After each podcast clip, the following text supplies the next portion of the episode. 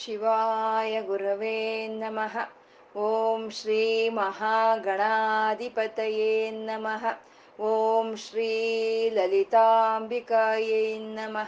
ಲಲಿತಾಂಬಿಕಾಯೈ ನಮಃ ವಾಗರ್ತಾವಿವ ಸಂಪೃಕ್ತೌ ವಾಗರ್ತ ಪ್ರತಿಪತ್ತಯೇ. ಜಗತಃ ಪಿತರೌ ವಂದೇ ಪಾರ್ವತಿ ಪರಮೇಶ್ವರೌ. ಗುರುಬ್ರಹ್ಮ, ಗುರುರ್ವಿಷ್ಣು, ಗುರುದೇವೋ ಮಹೇಶ್ವರಃ. ಗುರುರ್ ಸಾಕ್ಷಾತ್ ಪರಂ ಬ್ರಹ್ಮ, ತಸ್ಮೈ ಶ್ರೀ ಗುರವೇ ನಮಃ. ಗುರವೇ ಸರ್ವಲೋಕಾನಾಂ ವಿಷಜೇ ಭವರೋಗಿಣಾಂ. ನಿಧಯೇ ಸರ್ವವಿದ್ಯಾನಾಂ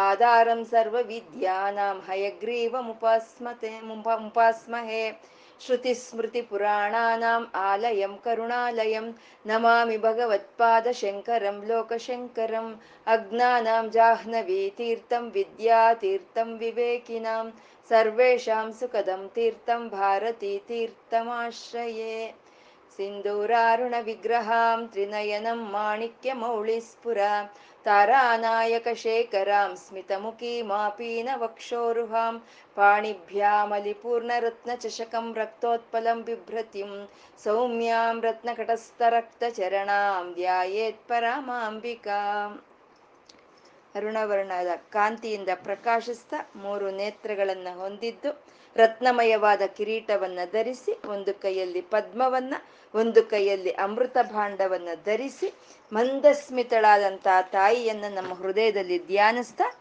ಅವಳಿಗೊಂದು ನಮಸ್ಕಾರವನ್ನು ತಿಳಿಸ್ ತಿಳಿಸ್ಕೊಳ್ಳೋಣ. ವಶಿನ್ಯಾದಿ ವಾಗ್ದೇವತೆಯರು ಮೊಟ್ಟ ಮೊದಲ ಬಾರಿ ಲಲಿತಾ ಸಹಸ್ರನಾಮವನ್ನ ಮಣಿದ್ವೀಪದಲ್ಲಿ ಪಾರಾಯಣ ಮಾಡ್ತಾರೆ.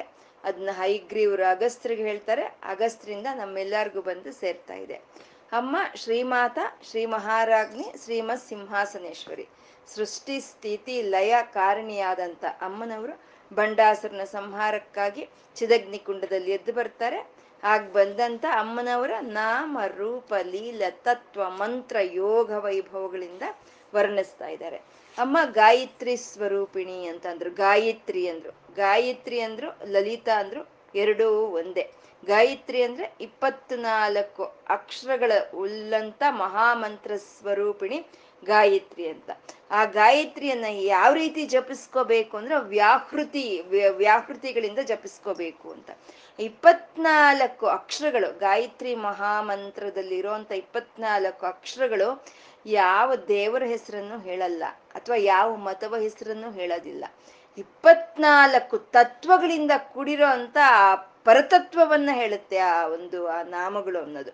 ಆ ಪರತತ್ವ, ಇಪ್ಪತ್ನಾಲ್ಕು ತತ್ವಗಳಿಂದ ಕೂಡಿರೋ ಅಂತ ಪರತತ್ವ ಪ್ರಪಂಚದಲ್ಲೂ ಇದೆ, ಮತ್ತೆ ನನ್ನ ಒಳಗಡೆನೂ ಇದೆ. ಅದು ದೀನೋಯೋನ ಪ್ರಚೋದಯಾತ್ ಅಂತ ಕೇಳೋದು. ಅಂದ್ರೆ ಆ ಆ ತತ್ವವೇ ನನ್ನ ಬುದ್ಧಿಯನ್ನ ಪ್ರಚೋದನೆ ಮಾಡಿ ಮಾಡ್ಲಿ ಅಂತ ಕೇಳೋ ಅಂತದ್ದು ಅಂದ್ರೆ ಆ ತಾಯಿ ಪ್ರಚೋದನೆ ಮಾಡ್ಲಿ ನಮ್ಮ ಬುದ್ಧಿಯನ್ನ ಅಂತ ನಾವು ಕೇಳ್ಕೊಂಡಾಗ, ಅದರ ಅರ್ಥವನ್ನ ನಾವು ಗ್ರಹಿಸ್ಕೊಂಡಾಗ ನಾವು ತಪ್ಪು ಕೆಲಸ ಮಾಡಕ್ ಸಾಧ್ಯ ಆಗುತ್ತಾ? ಯಾಕೆಂದ್ರೆ ಇವಾಗ ಅಮ್ಮ ಸುಳ್ಳು ಹೇಳು ಅಂತ ಹೇಳ್ತಾಳ? ಅಮ್ಮ ಕಳ್ತನ ಮಾಡು ಅಂತ ಹೇಳ್ತಾಳ. ಇಲ್ಲ ಅಲ್ವಾ? ಹಾಗೆ ಅಮ್ಮ ಒಳ್ಳೆ ಕೆಲಸ ಮಾಡು ಅಂತ ಪ್ರಚೋದನೆ ಮಾಡ್ತಾ ಇದ್ದಾಳೆ ಅಂತ ನಮ್ಗೆ ಕೆಟ್ಟ ಕೆಲಸ ಮಾಡೋದಕ್ಕೆ ಮನ್ಸ್ ಬರಲ್ಲ. ಅದು ಗಾಯತ್ರಿ ಮಂತ್ರದ ತತ್ವ ಅಂತ ಹೇಳೋದು. ಆ ಗಾಯತ್ರಿ ಮಂತ್ರವನ್ನ ಒಂದು ಉಪ, ಒಂದು ಉಪನಯದ ಸಂಸ್ಕಾರವನ್ನ ಪಡ್ಕೊಂಡು ಅದನ್ನ ಅದಿಸ್ನ ಅನುಷ್ಠಾನ ಮಾಡ್ಕೋಬೇಕು ಅಂತ ನಾವು ಹೇಳ್ಕೊಂಡ್ವಿ.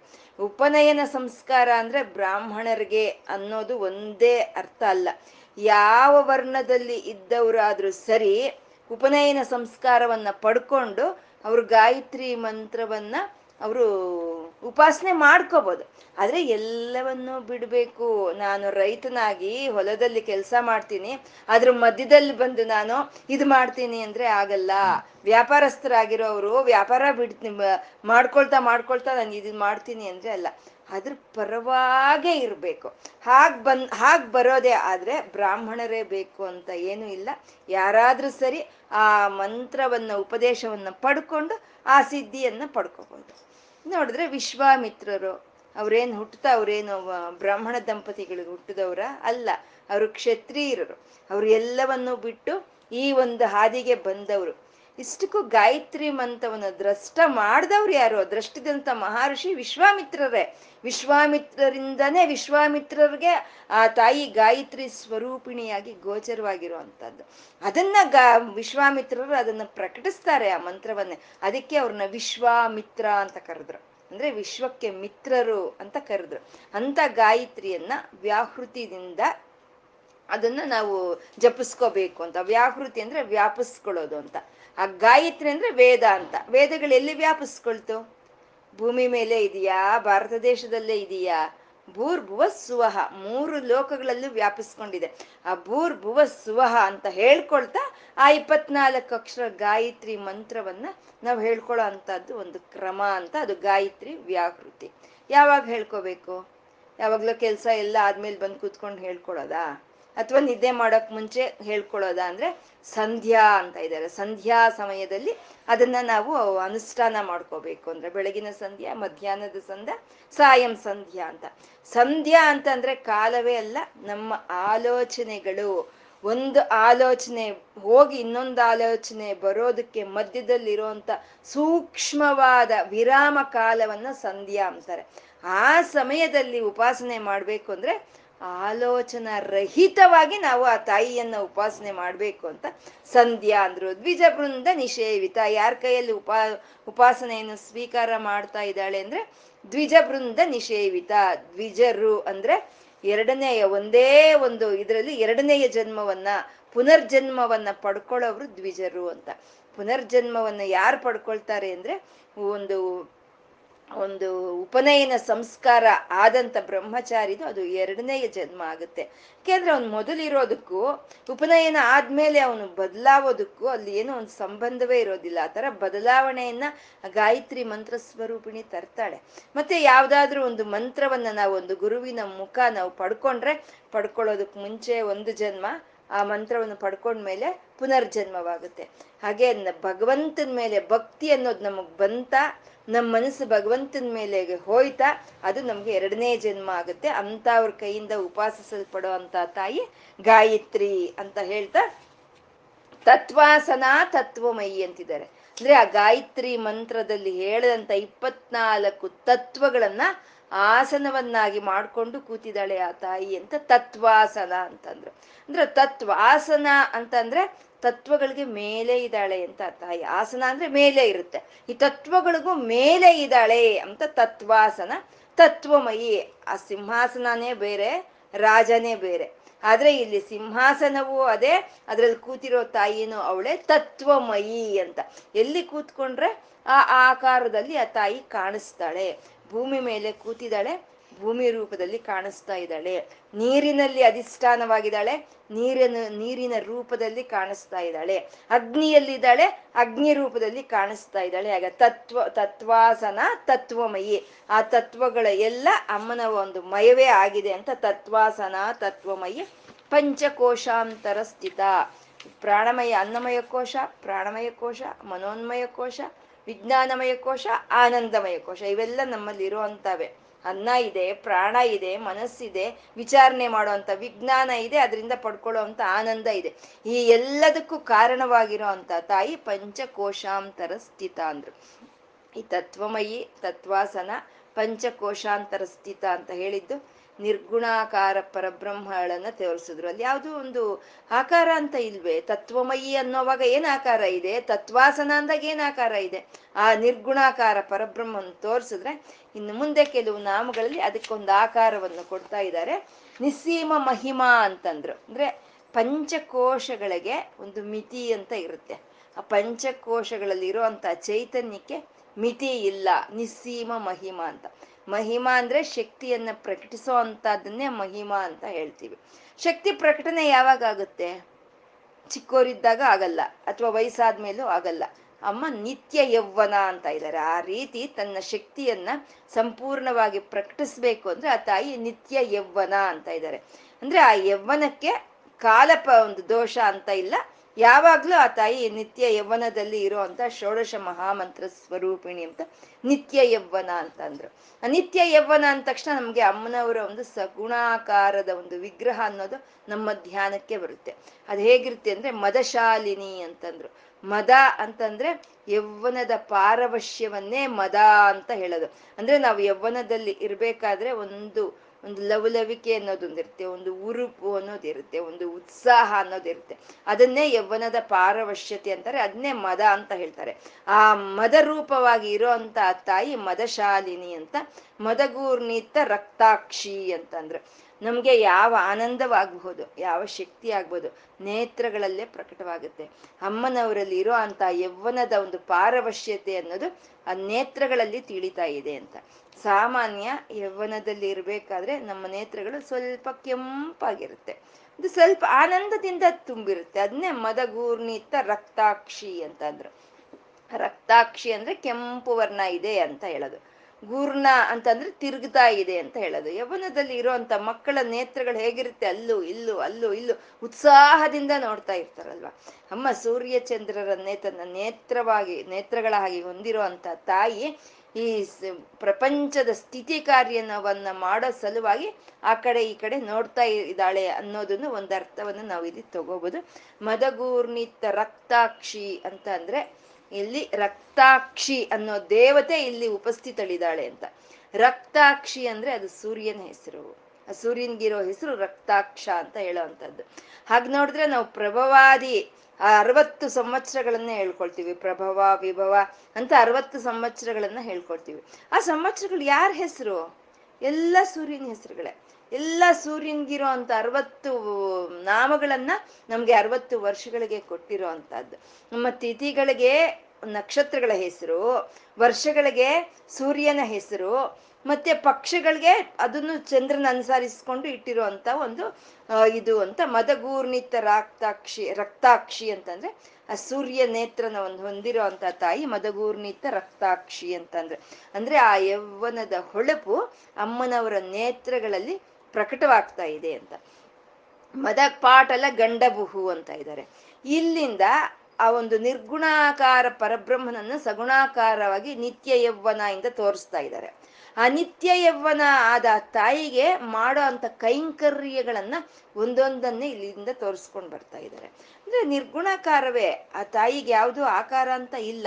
ಆದ್ರೆ ತಾನು ಒಂದು ಆಕಾರ ಅಂತ ತಗೊಂಡ್ರೆ, ಒಂದು ದಿವ್ಯ ಮಂಗಳ ವಿಗ್ರಹ ಅಂತ ತಗೊಂಡ್ರೆ, ಅದು ಸಪ್, ಸರ್ವ ಸಾಮುದ್ರಿಕ ಲಕ್ಷಣಗಳಿಂದ ಕೂಡಿರುತ್ತೆ. ಸರ್ವ ಸಾಮುದ್ರಿಕ ಲಕ್ಷಣಗಳು. ಆ ಸರ್ವ ಸಾಮುದ್ರಿಕ ಲಕ್ಷಣಗಳನ್ನೇ ಇಲ್ಲಿ ಒಂದೊಂದು ಒಂದೊಂದು ನಾಮಗಳಲ್ಲಿ ಹೇಳ್ಕೊಂಡು ಬರ್ತಾ ಇದ್ದಾರೆ.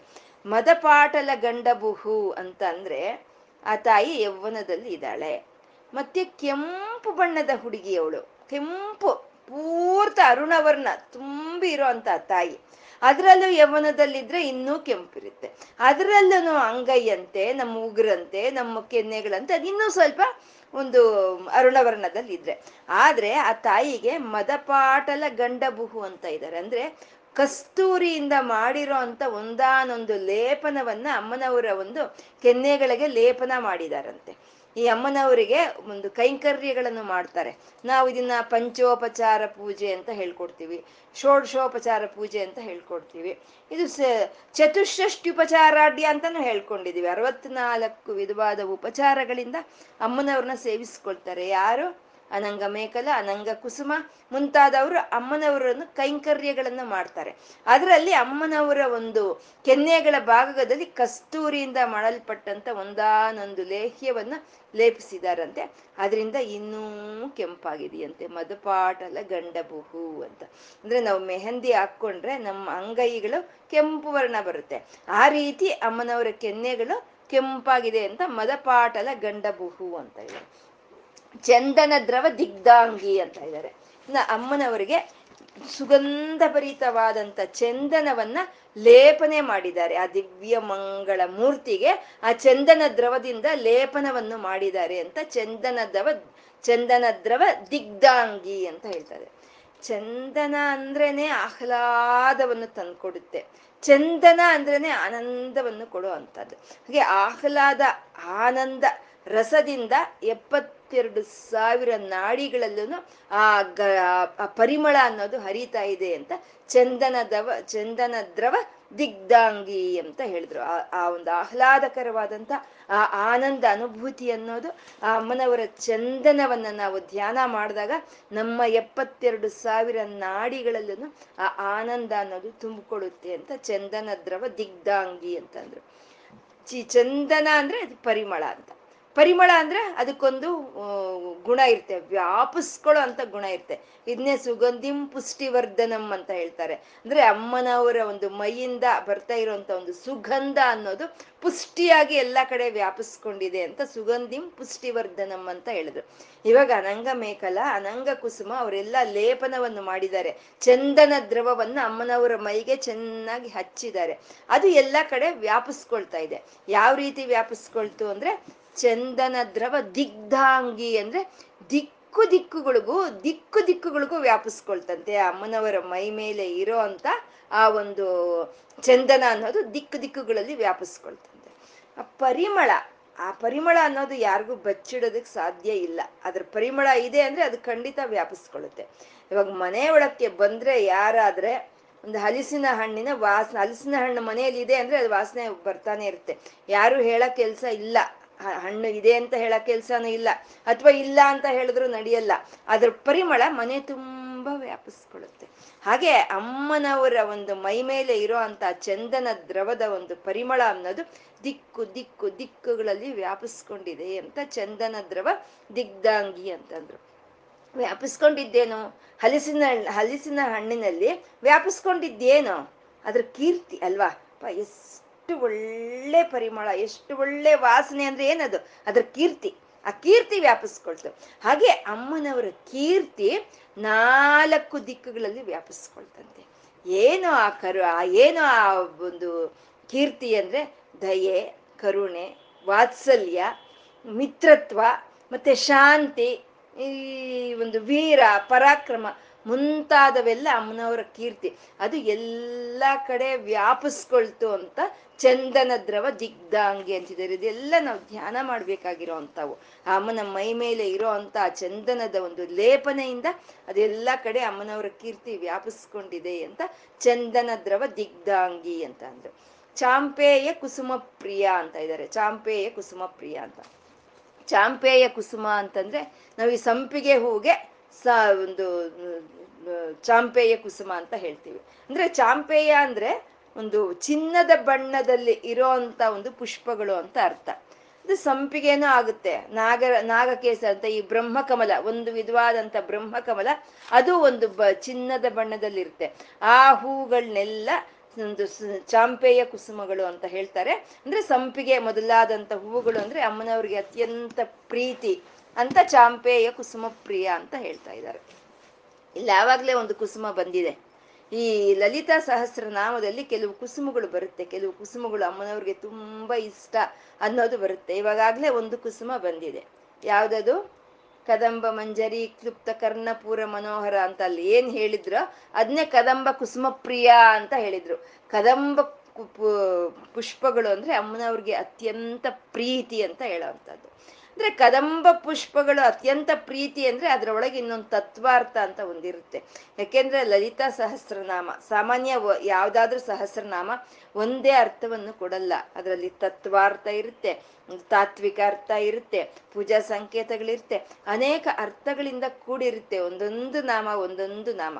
ಹಾಗೆ ಅನೇಕ ಅರ್ಥಗಳು ಇರೋದಕ್ಕೇನೆ ಈ ವ್ಯಾಖ್ಯಾನ ಅನ್ನೋದು ಬೇಕಾಗಿರೋದು. ಇಲ್ಲ, ಒಂದೇ ಅರ್ಥ ಅನ್ನೋದಾದ್ರೆ ಡಿಕ್ಷನರಿ ಇದ್ರೆ ಸಾಕು ಅಲ್ವಾ? ಅದ್ರಲ್ಲಿ ಅನೇಕ ಅರ್ಥಗಳಿಂದ ತುಂಬಿ ಇರುತ್ತೆ ಹಾಗೆ. ಹೀಗೆ ಕದಂಬ ಒಂದು, ಕದಂಬ ಕುಸುಮ ಪ್ರಿಯ ಅಂತಂದ್ರೆ ಕದಂಬ ಹೂವು ಅಂತಾನೆ ಅಲ್ಲ?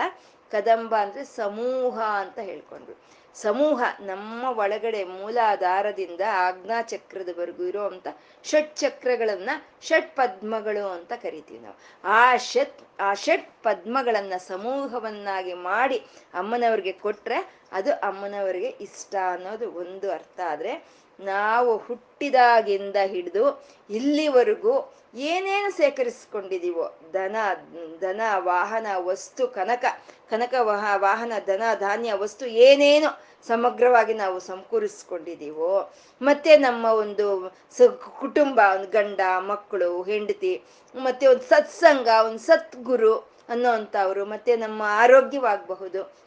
ಅಥವಾ ನಮ್ಮ ಜ್ಞಾನ, ವೈರಾಗ್ಯ, ಇದೆಲ್ಲ ಸಮೂಹ. ಈ ಸಮೂಹವನ್ನೆಲ್ಲ ಅಮ್ಮನವ್ರಿಗೆ ಅರ್ಪಣೆ ಮಾಡ್ಬೇಕು ತಾಯಿ, ಇದೆಲ್ಲ ನಿನ್ನಿಂದಾನೇ ಅಂತ ನಾವು ಅರ್ಪಣೆ ಮಾಡಿದ್ರೆ ಅದು ಅವಾಗ ಕದಂಬ ಕುಸುಮ ಆಗುತ್ತೆ. ಅದು ಅಮ್ಮನವ್ರಿಗೆ ಇಷ್ಟ ಅಂತ, ಕದಂಬ ಕುಸುಮ ಪ್ರಿಯ ಅಂತ. ಕೆಲವು ಪರಕ್ ಬರುತ್ತೆ, ಇನ್ನೂ ಚೈತನ್ಯ ಕುಸುಮ ಪ್ರಿಯ ಅಂತ ಬರುತ್ತೆ, ಮಂದಾರ ಕುಸುಮ ಪ್ರಿಯ ಅಂತ ಬರುತ್ತೆ. ಆ ಕುಸುಮಗಳು ಏನು ಅನ್ನೋದು ನಾವು ಹಾಗೆ ಒಂದ್ ಸ್ವಲ್ಪ ಜ್ಞಾಪಕ ಇಟ್ಕೊಂಡಿರೋಣ. ಇಲ್ಲಿ ಚಾಂಪೇಯ ಕುಸುಮ ಪ್ರಿಯ ಅಂತ ಇದ್ದಾರೆ ಚಾಂಪೇಯ ಕುಸುಮ ಪ್ರಿಯ ಅಂತ ಅಂದ್ರೆ ಸಂಪಿಗೆ ಹೂವುಗಳು ಅನ್ನೋದು ಒಂದು ಅರ್ಥವಾದ್ರೆ, ಚಾಂಪೇಯ ಅಂದ್ರೆ ಸುವರ್ಣ ಬಣ್ಣ, ಅಂದ್ರೆ ಚಿನ್ನದ ಬಣ್ಣ. ಸುವರ್ಣ ಅಂತ ಅಂದ್ರೆ ಪದ್ಮ ಅಂದ್ರೆ ಮೊದಲು ಜ್ಞಾನ ವಿಕಸನೆ ಆಗುವಂತದ್ದನ್ನೇ ನಾವು ಪದ್ಮ ಅಂತ ಹೇಳ್ತೀವಿ. ಅದೇ ಜ್ಞಾನ ವಿಕಸನೆಯನ್ನೇ ಕಿರಣಗಳು ಅಂತ ಹೇಳ್ತೀವಿ. ಇಲ್ಲಿ ಸುವರ್ಣಗಳು ಅಂತ ಅಂದ್ರೆ ನಮ್ಮಲ್ಲಿರುವಂತ ಒಂದು ಜ್ಞಾನ, ಒಂದು ವಿಕಸನೆ ಆದ್ರೆ ಅದನ್ನ ನಾವು ಅಮ್ಮನವ್ರಿಗೆ ಅರ್ಪಣೆ ಮಾಡಿದ್ರೆ ಅದು ಚಾಂಪೇಯ ಕುಸುಮ ಪ್ರಿಯ ಅಂತ ಅದು ಅದನ್ನ ಇಷ್ಟಪಡೋ ಅಂತ ಅಮ್ಮ ಚಾಂಪೇಯ ಕುಸುಮ ಪ್ರಿಯ ಅಂತಂದ್ರೆ ನಮ್ಮಲ್ಲಿರೋ ಅಂತ ಜ್ಞಾನ ವಿಕಸನೆ ಆದಾಗ ಅದನ್ನ ನಾವು ಪದ್ಮವನ್ನಾಗಿ ಮಾಡಿ ಅಮ್ಮನವ್ರಿಗೆ ಕೊಡ್ಬೇಕು ಅನ್ನೋದು ಚಾಂಪೇಯ ಕುಸುಮ ಪ್ರಿಯ ಅಂತ. ಮತ್ತೆ ಸುವರ್ಣ ಬಣ್ಣ ಅಂತ ಹೇಳ್ಕೊಂಡ್ವಿ. ಚಾಂಪೇಯ ಅಂದ್ರೆ ಸುವರ್ಣ ಬಣ್ಣ ಅಂತ. ಸುವರ್ಣಗಳು ಅಂತಂದ್ರೆ ಮಂತ್ರಗಳೇ ಮಂತ್ರಗಳೇ ಸುವರ್ಣಗಳು ಅಲ್ವಾ? ಅದಕ್ಕೆ ಮಂತ್ರ ಪುಷ್ಪ ಅಂತ ಹೇಳ್ತಾರೆ. ಮಂತ್ರಗಳೆಲ್ಲ ಪುಷ್ಪಗಳೇ. ಮಂತ್ರಗಳಲ್ಲೆಲ್ಲ ಇರೋದು ಅಕ್ಷರಗಳೇ. ಅಂದ್ರೆ ಮಂತ್ರಗಳೆಲ್ಲ ಪುಷ್ಪಗಳೇ. ಆ ಮಂತ್ರಗಳನ್ನೇ ನಾವು ಪುಷ್ಪವನ್ನಾಗಿ ಅರ್ಪಣೆ ಮಾಡಿದ್ರೆ ಅದು ಅಮ್ಮನವ್ರಿಗೆ ಇಷ್ಟ ಆಗುತ್ತೆ ಅಂತ ಚಾಂಪೇಯ ಕುಸುಮ ಪ್ರಿಯ ಅಂದ್ರೆ ನಾವು ಮಂತ್ರ ಪುಷ್ಪ ಅಂತ ಹೇಳ್ತೀವಿ. ಮಂತ್ರ ಪುಷ್ಪ ಅಂದ್ರೆ ಸುವರ್ಣಗಳು, ಒಳ್ಳೆಯ ಅಕ್ಷರಗಳಿಂದ ಕೂಡಿರುವಂತ ಮಂತ್ರಗಳನ್ನ ಅಮ್ಮನವ್ರಿಗೆ ಕೊಟ್ರೆ ಅದು ಅಮ್ಮನವ್ರಿಗೆ ಇಷ್ಟ ಅಂತ. ಹಾಗೆ ಈ ಲಲಿತಾ ಸಹಸ್ರನಾಮ ನಾವು ಅಮ್ಮನವ್ರಿಗೆ ಅರ್ಪಣೆ ಮಾಡ್ತಾ ಇದೀವಿ. ಇದು ಒಂದೊಂದು ನಾಮವು ಒಂದೊಂದು ಕುಸುಮವೇ, ಒಂದೊಂದು ನಾಮವು ಒಂದೊಂದು ಕುಸುಮವೇ, ಒಂದೊಂದು ನಾಮವು ಅಮ್ಮವನವರಿಗೆ ನಾವು ಅರ್ಪಣೆ ಮಾಡಿದ್ರೆ ಅದನ್ನ ಚಾಂಪೇಯ ಕುಸುಮ ಪ್ರಿಯ ಅಂತ ಅಮ್ಮ ಅತ್ಯಂತ ಪ್ರೀತಿಯಿಂದ ಸ್ವೀಕಾರ ಮಾಡ್ತಾಳೆ ಅಂತ. ಇದು ದಾಸರು ಹೇಳ್ತಾರೆ ನಾಮ ಕುಸುಮಗಳಿಂದ ಪೂಜಿಸುತ್ತೇನೆ ಅಂತ ದಾಸರು ಹೇಳ್ತಾರೆ. ಇದನ್ನೇ ತ್ಯಾಗರಾಜರು ಹೇಳ್ತಾರೆ. ನಾಮ ಕುಸುಮಲಚೆ ಪೂಜಿಂತುನು ಅಂತ. ಅಂದ್ರೆ ನಾವು ಕುಸುಮ ಹೂವುಗಳಿಂದ ನಾಮಗಳನ್ನ ಹೇಳ್ತಾ ನಾವು ಅರ್ಪಣೆ ಮಾಡ್ತೀವಿ. ಒಂದು ನಾಮ ಹೇಳ್ತೀವಿ, ಒಂದು ಪುಷ್ಪವನ್ನು ಹಾಕ್ತೀವಿ. ಆದ್ರೆ ಆ ನಾಮಗಳೇ ಒಂದೊಂದು ನಾಮ ಒಂದೊಂದು ಪುಷ್ಪವಾಗ್ಬೇಕಂತೆ. ಅಂದ್ರೆ ಒಂದೊಂದು ನಾಮ ಒಂದು ವಿಕಸನೆ ಆಗಿ ಒಂದೊಂದು ಪುಷ್ಪವಾಗ್ಬೇಕು ಅಂದ್ರೆ ಏನರ್ಥ? ಒಂದೊಂದು ನಾಮವನ್ನು ನಾವು ಇಷ್ಟು ದಪ್ಪ ಬರಿಬೇಕು ಅಂತ ಅಲ್ಲ ಅರ್ಥ. ಆ ಒಂದೊಂದು ನಾಮದಲ್ಲಿರೋ ಜ್ಞಾನವನ್ನ, ಒಂದೊಂದು ನಾಮದಲ್ಲಿ ಇರುವಂತ ಭಾವನೆಯನ್ನ, ಒಂದೊಂದು ನಾಮದಲ್ಲಿರುವಂತ ಆನಂದವನ್ನ ನಾವು ಗ್ರಹಿಸ್ಕೊಂಡ್ರೆ ಅದು ವಿಕಸನೆ ಆಗುತ್ತೆ. ಅದನ್ನ ಪುಷ್ಪವನ್ನಾಗಿ ಮಾಡಿ ಅಮ್ಮನವ್ರಿಗೆ ಅರ್ಪಣೆ ಮಾಡಿದ್ರೆ ಅದು ಅಮ್ಮನವ್ರಿಗೆ ಇಷ್ಟ ಆಗುತ್ತೆ ಅಂತ ಚಾಂಪೇಯ ಕುಸುಮ ಪ್ರಿಯ ಅಂತಂದ್ರು. ಇನ್ನು ಮುಂದೆ ಕುಶಲ, ಕೋಮಲಾಕಾರ, ಕುರುಕುಳ್ಳ, ಕುಲೇಶ್ವರಿ, ಕುಲಕುಂಡಾಲಯ ಕೌಲ ಮಾರ್ಗ ತತ್ಪರ ಸೇವಿತ ಅಂತ ಇದು ಒಂದು ಗುಂಪಿನ ನಾಮಗಳು ಇಲ್ಲಿ ಶುರುವಾಗ್ತಾ ಇರೋವಂಥದ್ದು. ಇದನ್ನ ಕುರುಕುಲ್ಲ ವಿದ್ಯೆ ಅಂತ ಹೇಳ್ತಾರೆ. ಕುರುಕುಲ್ಲ ವಿದ್ಯೆ, ಕುಲೇಶ್ವರಿ ವಿದ್ಯೆ ಅಂತ ಹೇಳ್ತಾರೆ. ವಿದ್ಯೆ ಅಂದ್ರೆ ಇನ್ನೇನು, ಇಲ್ಲೇನು ಎಜುಕೇಶನ್ ಅಂತ ಅಲ್ಲ. ವಿದ್ಯೆ ಅಂದ್ರೆ ಉಪಾಸನೆ ಅಂತ ಅರ್ಥ. ಇವಾಗ ಶ್ರೀ ವಿದ್ಯೆ ಅಂದ್ರೆ ಶ್ರೀ ಉಪಾಸನೆಯನ್ನ ಶ್ರೀ ವಿದ್ಯೆ ಅಂತ ಹೇಳೋದು. ವಿಷ್ಣು ವಿದ್ಯೆ ಅಂದ್ರೆ ವಿಷ್ಣು ಉಪಾಸನೆಯನ್ನ ವಿಷ್ಣು ವಿದ್ಯೆ ಅಂತ ಹೇಳ್ತೀವಿ. ಇಲ್ಲಿ ಕುರುಕುಲ್ಲ ದೇವಿಯ ಉಪಾಸನೆಯನ್ನ ಹೇಳ್ತಾ ಇರುವಂತ ನಾಮಗಳು ಕುಶಲ ಇಂದ ಹಿಡಿದು ಕೌಲ ಮಾರ್ಗ ತತ್ಪರ ಸೇವಿತವರೆಗೂ ಹೇಳ್ತಾ ಇದ್ದಾರೆ. ಅಮ್ಮ ಕುಶಲಾನಂತೆ ಅಮ್ಮನ ಹೆಸರು ಕುಶಲ, ಅವಳು ಕುಶಲ ಅಂತ. ಕುಶಲ ಅಂದ್ರೆ ನಾವು ಸಾಮಾನ್ಯ ಕೇಳ್ತಾ ಇರ್ತೀವಿ, ಕುಶಲವೇನಾ ನಿಮ್ಗೆ ಅಂತ ಕೇಳ್ತಾ ಇರ್ತೀವಿ. ಕುಶಲ ಅಂತಂದ್ರೆ ಕ್ಷೇಮವ ಅಂತ ಅಂತ ನಾವು ಕೇಳೋದು. ಯಾಕೆ ಕೇಳ್ತೀವಿ ನಮ್ಗೆ ಅಂದ್ರೆ ನಮ್ಗೆ ಡೌಟ್ ನಾವು ಕುಶಲವಾಗಿರೋದು ನಮ್ಗೆ ಅನುಮಾನನೇ. ಬೇರೆಯವ್ರು ಕುಶಲವಾಗಿರೋದು ಅನುಮಾನನೇ. ಅನುಮಾನ ಇರೋದಕ್ಕೆ ನಾವು ಕೇಳ್ತೀವಿ. ಇಲ್ಲ ಅಂದ್ರೆ ಅಮ್ಮನವ್ರನ್ನ ಕೇಳಕ್ಕಾಗತ್ತಾ? ಅಮ್ಮ ಕುಶಲವಾಗಿದೀಯಾ ನೀನು ಅಂತ. ಅವಳ ಸ್ವಭಾವವೇ ಕುಶಲವಾಗಿರೋದು. ನಮ್ಗೆ ಅನುಮಾನ. ಯಾಕೆಂದ್ರೆ ನಮ್ಗೆ ಆದಿ, ವ್ಯಾಧಿ, ಜರ, ಮ ಮರಣಗಳಿರೋ ನಾವು. ಹಾಗಾಗಿ ನಮ್ಗೆ ಯಾವುದೋ ಒಂದು ಸಮಸ್ಯೆ ಅನ್ನೋದು ಕಿತ್ತು ತಿಂತಾನೇ ಇರುತ್ತೆ. ಹಾಗಾಗಿ ನಾವು ಕುಶಲವಾಗಿರೋದಿಲ್ಲ.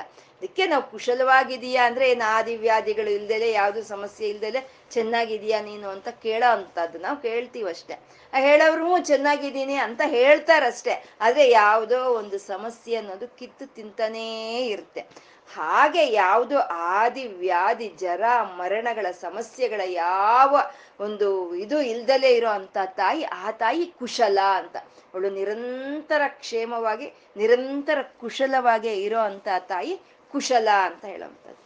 ಮತ್ತೆ ಕುಶಲ ಅಂತ ಅಂದ್ರೆ, ಯೋ, ನಾವು ಮಾಡೋ ಅಂತ ಒಂದು ಕೆಲ್ಸಗಳನ್ನ ಅತಿ ನೈಪುಣ್ಯದಿಂದ ಮಾಡೋದನ್ನೇ ನಾವು ಕುಶಲ ಅಂತ ಹೇಳ್ತೀವಿ. ಇವಾಗ ಕುಶಲ ಕಲೆಗಳು ಅಂತ ಹೇಳ್ತೀವಿ. ಒಂದು ಬುಟ್ಟಿ ಹಾಕೋದಾಗ್ಬೋದು, ಒಂದು ಬಿದಿರಿನಿಂದ ಒಂದು ಬುಟ್ಟಿ ಹಾಕೋದಾಗ್ಬೋದು, ಏನಾದ್ರೂ ಒಂದು ಎಂಬ್ರಾಯ್ಡ್ರಿ ಮಾಡೋದಾಗ್ಬೋದು, ಇದನ್ನೆಲ್ಲ ನಾವು ಕುಶಲ ವಿದ್ಯೆಗಳು, ಕುಶಲ ಕಲೆ ಅಂತ ಹೇಳ್ತೀವಿ. ಅಂದ್ರೆ ಅದು ಸುಮ್ಮನೆ ಹಾಗಾಗೆ ಮಾಡಕ್ಕಾಗಲ್ಲ. ಅತಿ ನೈಪುಣ್ಯದಿಂದ ಮಾಡ್ಬೇಕು. ಅಂದ್ರೆ ಮಾಡೋದನ್ನ ನೈಪುಣ್ಯದಿಂದ ಮಾಡೋದನ್ನೇ ಕುಶಲತ್ವ ಅಂತ ಹೇಳ್ತಾರೆ. ಹಾಗೆ ಅಮ್ಮ ಈ ಸೃಷ್ಟಿಯನ್ನ ಯಾವ ರೀತಿ ಸೃಷ್ಟಿ ಮಾಡಿದಾಳೆ? ಅತೀ ಕುಶಲತಿ, ನೈಪುಣ್ಯದಿಂದ ಸೃಷ್ಟಿ ಮಾಡಿದಾಳೆ. ಈ ಶರೀರಗಳು ಹೇಗಿದೆ? ಇದನ್ನ ನಾವು ಗಮನಿಸ್ಕೊಂಡ್ರೆ ಆ ಅಮ್ಮನವರ ಕುಶಲತ್ವ, ಅಮ್ಮನವರ ನೈಪುಣ್ಯ ಏನು ಅನ್ನೋದು ನಮ್ಗೆ ಒಂದ್ ಸ್ವಲ್ಪ ಮಟ್ಟಕ್ಕೆ ನಮ್ಗೆ ಅರ್ಥ ಆಗುತ್ತೋ ಏನೋ ಅಂತ ಕುಶಲತ್ವ ಇರೋ ಅಂತ ತಾಯಿ ಅತಿ ನಿಪುಣಲು ಅಂತ ಹೇಳೋವಂಥದ್ದು. ಗಮನಿಸ್ಬೇಕು ಅಷ್ಟೇ ಗಮನಿಸ್ಬೇಕು ಅಷ್ಟೇ. ಇರುವೆ ಎಷ್ಟಿರುತ್ತೆ? ಇರುವೆ ಒಂದು ಶರೀರವೇ ಇಷ್ಟೇ ಇಷ್ಟಿರುತ್ತೆ.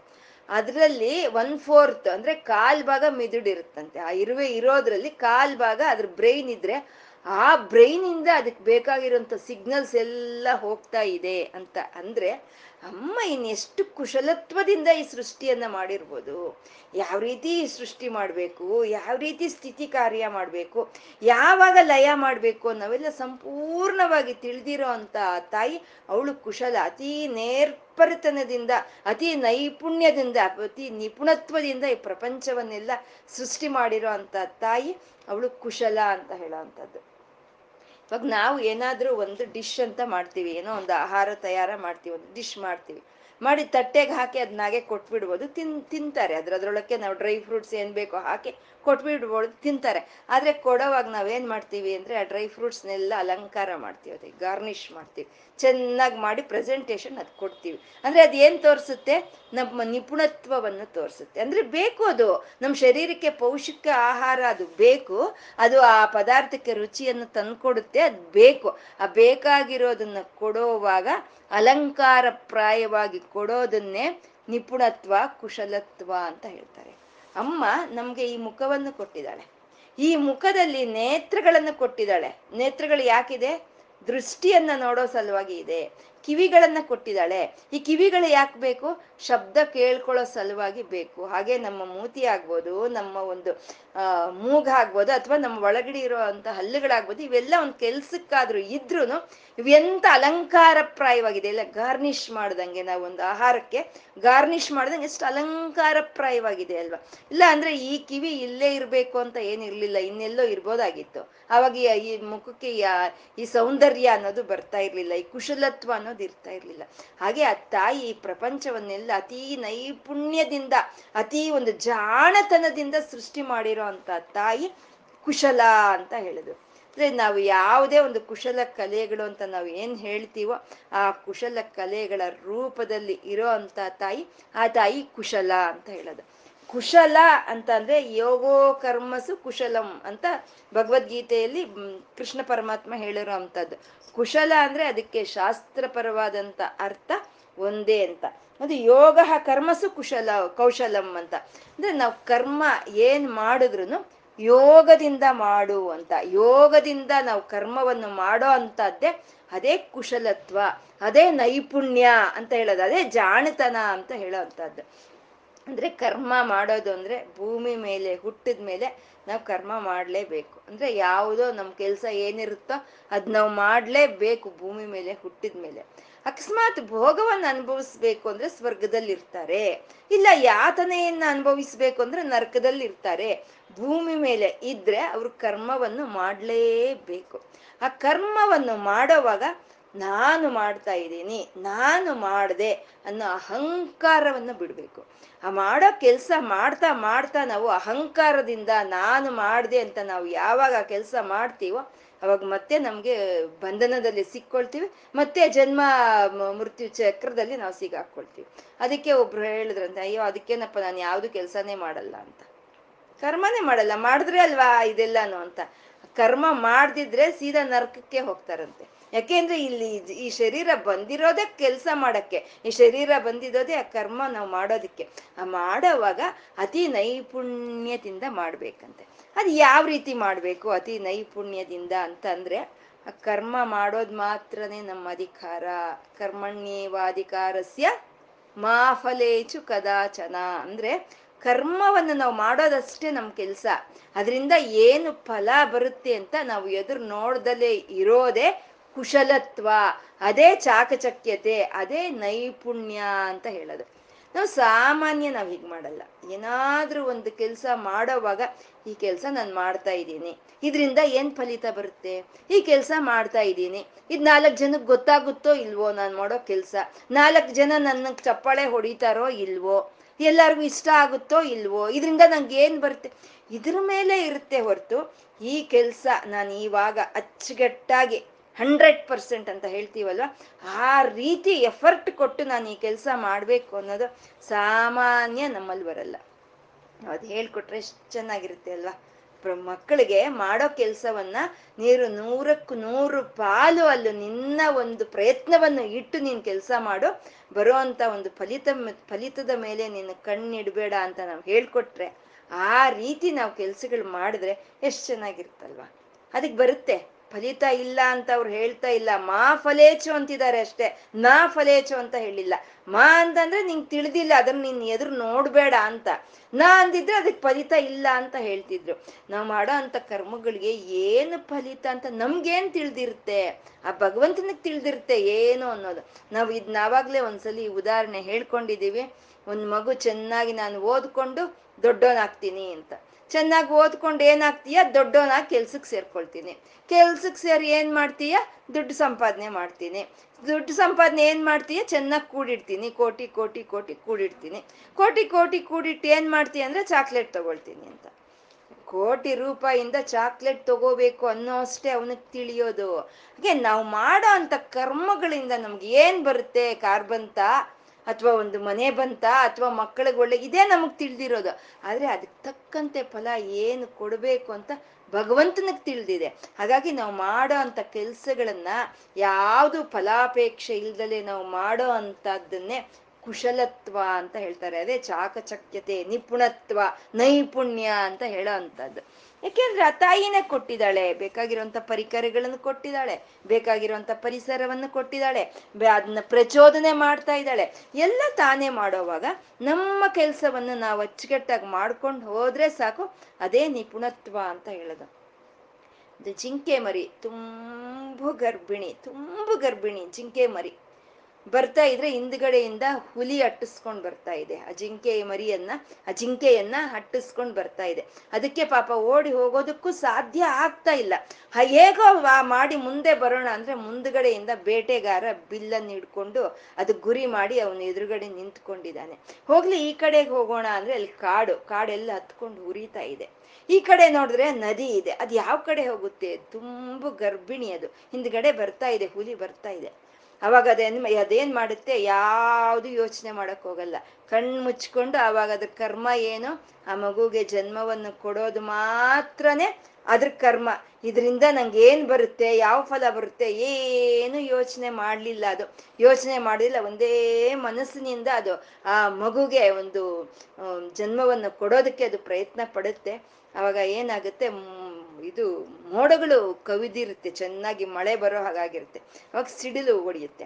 ಆ ಸಿಡಿಲು ಹೊಡೆದಾಗ ಆ ಸಿಡಿಲಿನ ಪ್ರಕಾಶಕ್ಕೆ ಆ ಬೇಟೆಗಾರನ ಕಣ್ಣು ಚೆದರಿ ಅವನು ಗುರಿ ಇಟ್ಟಿದಂತ ಬಾಣ ತಪ್ಪಿ ಹೋಗಿ ಆ ಹುಲಿಯ ಕಾಲುಗಳಿಗೆ ತಗಲುತ್ತೆ. ಆ ಹುಲಿಯ ಕಾಲುಗಳಿಗೆ ತಗಿ ಆ ಹುಲಿ ಕದಲಕ್ಕಾಗ್ದಲೇ ಆಗೋಗುತ್ತೆ ಆ ಹುಲಿಗೆ.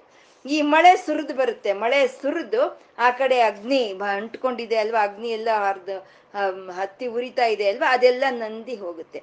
ಆ ಜಂಕೆ ಆ ಮಗುಗೆ ಜನ್ಮವನ್ನು ಕೊಡುತ್ತೆ. ಅಂದ್ರೆ ತನ್ನ ಕೆಲಸ ತಾನು ಮಾಡ್ತಾ, ಆ ಫಲವನ್ನ ಆಶ್ ನಾವು ನಿರೀಕ್ಷೆ ಪಡೆದಲೆ, ಅದು ಭಗವಂತನಿಗೆ ಬಿಡೋ ಅಂತದನ್ನೇ ಕುಶಲತ್ವ ಅಂತ ಹೇಳೋದು, ಅದೇ ನೈಪುಣ್ಯತೆ ಅಂತ ಹೇಳೋದು, ಅದೇ ಯೋ, ಯೋಗ ಕರ್ಮಸು ಕೌಶಲಂ ಅಂತ ಹೇಳಿರುವಂಥದ್ದು. ಆ ತಾಯಿ ಕ್ಷೇಮ ಸ್ವರೂಪಿಣಿ ಭದ್ರಸ್ವರೂಪಿಣಿ ಮಂಗಳ ಸ್ವರೂಪಿಣಿ, ಯೋಗ ಸ್ವರೂಪಿಣಿ, ಅದಂತ ಆ ತಾಯಿ, ಅವಳು ಕುಶಲ ಅಂತ. ಹೀಗೆ ನಿರಂತರ ಕುಶಲವಾಗಿರುವಂತ ತಾಯಿಯನ್ನ ನಿರಂತರ ತನ್ನ ಮಾಡ್ತಾ ಇರುವಂತ ಕರ್ಮಗಳನ್ನ ತಾನು ಯಾವುದು ಫಲವನ್ನು ಅಪೇಕ್ಷೆ ಪಡೆದಲೆ ಮಾಡ್ತಾ ಇರುವಂತ ತಾಯಿಯನ್ನ ನಾವು ನಿರಂತರ ಧ್ಯಾನ ಮಾಡ್ತಾ ಇದ್ರೆ ಆ ಕುಶಲತ್ವ ನಮ್ಮಲ್ಲಿ ಬರುತ್ತೆ ತುಂಬಾ ಕಷ್ಟ. ಫಲವನ್ನ ಎದುರು ನೋಡ್ದಲೆ ಕೆಲ್ಸಗಳು ಮಾಡೋದು ಅತಿ ಕಷ್ಟ ಅದು. ಕಷ್ಟ ಆಗಿರೋದಕ್ಕೆ ಅದನ್ನ ಯೋಗ ಅಂತ ಹೇಳಿದ್ರು. ಇಲ್ಲ ಅಂದ್ರೆ ಯಾಕೆ ಹೇಳ್ತಿದ್ರು? ಕಷ್ಟ ಅದನ್ನ ಆ ತಾಯಿಯನ್ನ ಕುಶಲ ಆದ ತಾಯಿಯನ್ನ ನಾವು ಯಾವಾಗ ಧ್ಯಾನಿಸ್ತಾ ಇರ್ತೀವೋ ಆ ಲಕ್ಷಣಗಳೆಲ್ಲ ನಮ್ಗೆ ಬರುತ್ತೆ. ನಾವ್ ಏನ್ ಯೋಚನೆ ಮಾಡಿದ್ರೆ ಅದೇ ನಾವು ಆಗೋದಲ್ವಾ? ನಾವು ನಿರಂತರ ಯೋನ್ ಏನ್ ಯೋಚನೆ ಮಾಡ್ತಾ ಇರ್ತೀವೋ ಅದೇ ನಾವು ಆಗ್ತೀವಿ. ಹಾಗೆ ಯಾಕೆಂದ್ರೆ ಒಂದು ಕರ್ಪೂರವನ್ನ ಕೈಯಲ್ಲಿ ಹಿಡ್ಕೊಂಡ್ರೆ ಕರ್ಪೂರದ ವಾಸನೆನೆ ಬರುತ್ತೆ. ಹಾಗೆ ಕುಶಲಾದ ಅಮ್ಮನವರು ಧ್ಯಾನವನ್ನು ನಾವು ಮಾಡ್ತಾ ಇದ್ರೆ ನಮ್ಮಲ್ಲಿ ಒಂದು ಯಾವ ಆದಿವ್ಯಾಧಿಗಳ ಭಯವೂ ಹೊರಟೋಗುತ್ತೆ. ನಾವು ಮಾಡೋ ಅಂತ ಒಂದು ಕೆಲಸಗಳನ್ನ, ಒಂದು ಚಾಕಚಕ್ಯತೆಯಿಂದ, ಒಂದು ನೈಪುಣ್ಯದಿಂದ ಮಾಡೋ ಅಂತ ಒಂದು ಯೋಗವು ನಮ್ಗೆ ಒದಗಿಗೂಡಿ ಬರುತ್ತೆ ಅಂತ ತಾಯಿ ಕುಶಲ ಅಂತ ಅಂದ್ರು ಕುಶಲ ಆದ ತಾಯಿ ಕೋಮಲಾಕಾರ ಅಂತ ಹೇಳ್ತಾ ಇದ್ದಾರೆ. ಕೋಮಲಾಕಾರ ಅಂತ. ಇದೆಲ್ಲ ನಿತ್ಯ ಯೌವನಾಗೆ ನಾವು ಎಲ್ಲ ಅನುಭವದನ್ನು, ಅನುಬಂಧವನ್ನು ತಗೋಬೇಕಾಗಿರೋ ಅಂಥದ್ದು ಇಲ್ಲಿ ಕುಶಲ ಅಂತ ಹೇಳಿದ್ದು ನಿತ್ಯ ಯೌವನವೇ. ಇವಾಗ ಕೋಮಲಾಕಾರ ಅಂತ ಹೇಳ್ತಾ ಇರೋದು, ಆ ನಿತ್ಯ ಯೌವನ ತತ್ವಕ್ಕೆ ಹೇಳ್ತಾ ಇರೋ ಅಂಥದ್ದು ಅಮ್ಮ ಕೋಮಲಾಕಾರ. ಅಂದ್ರೆ ಒಂದು ವಿಗ್ರಹವನ್ನು ಪಡ್ಕೊಂಡಿದ್ದಾಳಲ್ವ? ಅದು ಹೇಗಿದೆ ಅಂದ್ರೆ ಅತಿ ಸುನ್ನಿತವಾಗಿದೆಯಂತೆ. ವಿಗ್ರಹ, ಶರೀರ ಸುನ್ನಿತವಾಗಿದ್ರೆ ಆಗಲ್ಲ ಮನಸ್ಸು ಸುನ್ನಿತವಾಗಿರ್ಬೇಕು. ಆವಾಗ್ಲೇ ನಾವು ಕೋಮಲ ಅಂತ ಹೇಳೋ ಅಂಥದ್ದು. ಅದೇ ಅತಿ ಮೃದು ಮಧುರವಾದಂಥ ಸ್ವಭಾವ ಇರೋ ತಾಯಿ ಕೋಮಲಾಕಾರ ಅಂತ ಹೇಳೋದು. ಮೃದು ಮಧುರ ಅಂತಂದ್ರೆ ಕರುಣೆಯಿಂದ ತುಂಬಿರೋ ಅಂಥದ್ದು, ಒಂದು ವಾತ್ಸಲ್ಯದಿಂದ ತುಂಬಿರೋ ಅಂಥದ್ದು ಅದನ್ನ ನಾವು ಕ ಮುದು ಮಧುರ ಅಂತ ಹೇಳ್ತೀವಿ. ಅದೇ ಮೃದು ಅಂತ ಹೇಳ್ತೀವಿ. ಅದೇ ಮೃದು ಮಧುರ ಅಂತ ಹೇಳೋದು. ಅಂದ್ರೆ ಮೃದು ಮಧುರವಾಗಿ ಇರೋದು ಅಂತಂದ್ರೆ ಸತ್ವಗುಣದಿಂದ ಇರೋ ಅಂಥದ್ದನ್ನೇ ಮೃದು ಮಧುರ ಅಂತ ಹೇಳ್ತೀವಿ ನಾವು. ಆ ಸತ್ವಗುಣ ಹೇಗ್ ಬರುತ್ತೆ? ಜ್ಞಾನದಿಂದ ಬರುತ್ತೆ. ಜ್ಞಾನದಿಂದಾನೇ ನಮ್ಗೆ ಆ ಸತ್ವಗುಣ ಅನ್ನೋದು ಬರುವಂಥದ್ದು. ಸತ್ವಾತ್ ಸಾತ್ ಸಂಜಾಯತೆ ಜ್ಞಾನಂ ಅಂತ. ಸತ್ವಗುಣ ನಮ್ಗೆ ಜ್ಞಾನದಿಂದನೇ ಹುಟ್ಟುತ್ತೆ. ಯಾರಾದ್ರೂ ಸತ್ವಗುಣದಿಂದ ಇರೋ ಅಂಥವ್ರನ್ನ ನೋಡಿದ್ರೆ ನಮ್ಗೆ ಎಷ್ಟು ಆನಂದ ಆಗುತ್ತೆ ಅಲ್ವಾ? ಅವರು ಅಜ್ಞಾನದಿಂದಾನೇ ಆ ಸತ್ವಗುಣವನ್ನು ಪಡ್ಕೊಳ್ತಾರೆ. ಆ ಜ್ಞಾನ ಸ್ವರೂಪಿಣಿಯಾದ ಅಮ್ಮನವರು ಯಾವುದು ಗುಣ ಅಂತ ಇಲ್ಲ. ಆ ಗುಣ ಇಲ್ದಿದ್ರು ಒಂದು ಆಕಾರವನ್ನು ಪಡ್ಕೋಬೇಕಾದ್ರೆ ಶುದ್ಧ ಸತ್ವ ತತ್ವವನ್ನೇ ತಗೊಳ್ತಾಳೆ. ಅವಳು ಅಶುದ್ಧ ಸತ್ವವೇ ಕೋಮಲಾಕಾರ. ಅದು ಅತಿ ಮೃದು, ಅತಿ ಮಧುರ, ಅತಿ ಸನ್, ಸುನ್ನಿತವಾಗಿ ಇರುವಂತ ಒಂದು ಸ್ವಭಾವ ಅದು. ಅದು ಸೌಮ್ಯ ವಾತ್ಸಲ್ಯ, ಕರುಣೆ ಇಂಥ ದಿವ್ಯವಾದ ಗುಣಗಳಿಂದ ಕೂಡಿರೋ ಅಂತ ತಾಯಿ ಕೋಮಲಾಕಾರ ಅಂತಂದ್ರು. ಇದು ಶಂಕರ ರುದ್ರ ಅವರು ದರ್ಶಿಸ್ತಾರೆ ಅಂತ ಕಾಣಿಸುತ್ತೆ. ಅಮ್ಮನವರ ಶರೀರ ಎಷ್ಟು ಸುನ್ನಿತ ಅನ್ನೋದೊಂದು. ದಯಮಾನೇನ ಮನಸ ಅಂತಂದ್ರು. ಅಂದ್ರೆ ಪಾರ್ವತಿ ಪರಮೇಶ್ವರರ ಒಂದು ವಿವಾಹದ ಸಮಯದಲ್ಲಿ ಅಲ್ಲಿ ಒಂದು ಸಂಪ್ರದಾಯ, ವಿವಾಹ ಮಾಂಗಲ್ಯ ಧಾರಣೆ ಆದ್ಮೇಲೆ ಒಂದು ಸಂಪ್ರದಾಯ. ಗಂಡ ಹೆಂಡತಿಯ ಪಾದವನ್ನ ಹಿಡಿದು ಒಂದು ಕಲ್ಲಿ ಮೇಲೆ ಇಟ್ಟು ಆ ಕಾಲುಂಗರಗಳನ್ನ ತೊಡಗಿಸ್ಬೇಕು ಅನ್ನೋದೊಂದು ಸಂಪ್ರದಾಯ ಇರುತ್ತೆ. ಶಿವ ಮಾಂಗಲ್ಯ ಧಾರಣೆ ಆದ್ಮೇಲೆ ಅಮ್ಮನವರ ಪಾದಗಳನ್ನ ಹಿಡ್ಕೊಂಡ್ರೆ ಅತೀ ಸುನ್ನಿತವಾಗಿದೆಯಂತೆ ಆ ಪಾದಗಳು. ಅದನ್ನ ನೋಡಿ ದೃಷದಿ ದಯಮಾನೇನ ಮನಸ ಯದಾದಾಯನ್ಯಸ್ತಂ ಅಂದ್ರು. ಅಂದ್ರೆ ಅಯ್ಯೋ ಇಷ್ಟು ಸುನ್ನಿತವಾಗಿದೆಯೇ ಅಂತ ಆ ಸುನ್ನಿತವಾದ ಪಾದಗಳನ್ನು ನೋಡಿ ಶಿವನ ಮನಸ್ಸು ದಯೆಯಿಂದ ತುಂಬ ಹೋಯ್ತಂತೆ ದಯ, ದಯಮಾನೇನ ಮನಸ್ಸು, ಆ ಮನಸ್ಸಲ್ಲಿ ದಯೆ ಅನ್ನೋದು ತುಂಬಿ ಅದು ಆ ಪಾದಗಳನ್ನ ಸುನ್ನಿತವಾಗಿ ಆ ಕಲ್ಲು ಮೇಲೆ ಇಟ್ಟು ಆ ಒಂದು ಕಾಲು ಉಂಗ್ರಗಳನ್ನ ತೊಡಗಿಸಿದ್ನಂತೆ.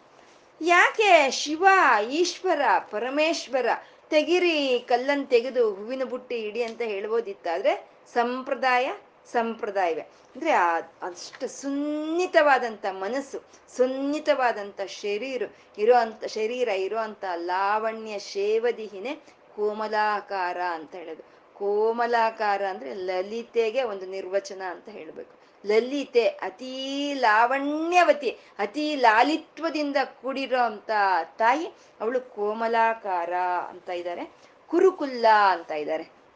ಈ ನಾವು ಹೇಳ್ಕೊಂಡ್ವಿ ಕುಶಲೆಯಿಂದ ಹಿಡಿದು ಕೌಲ ಮಾರ್ಗ ತತ್ಪರ ಸೇವಿತವರೆಗೂ ಇರೋ ಅಂತ ಒಂದು ನಾಮಗಳಿಗೆ ಅಧಿಷ್ಠಾನ ದೇವತೆ ಕುರುಕುಲ್ಲಾದೇವಿ ಅಂತ ಹೇಳೋದು ಕುರುಕುಲ್ಲಾದೇವಿ ಅಂತ.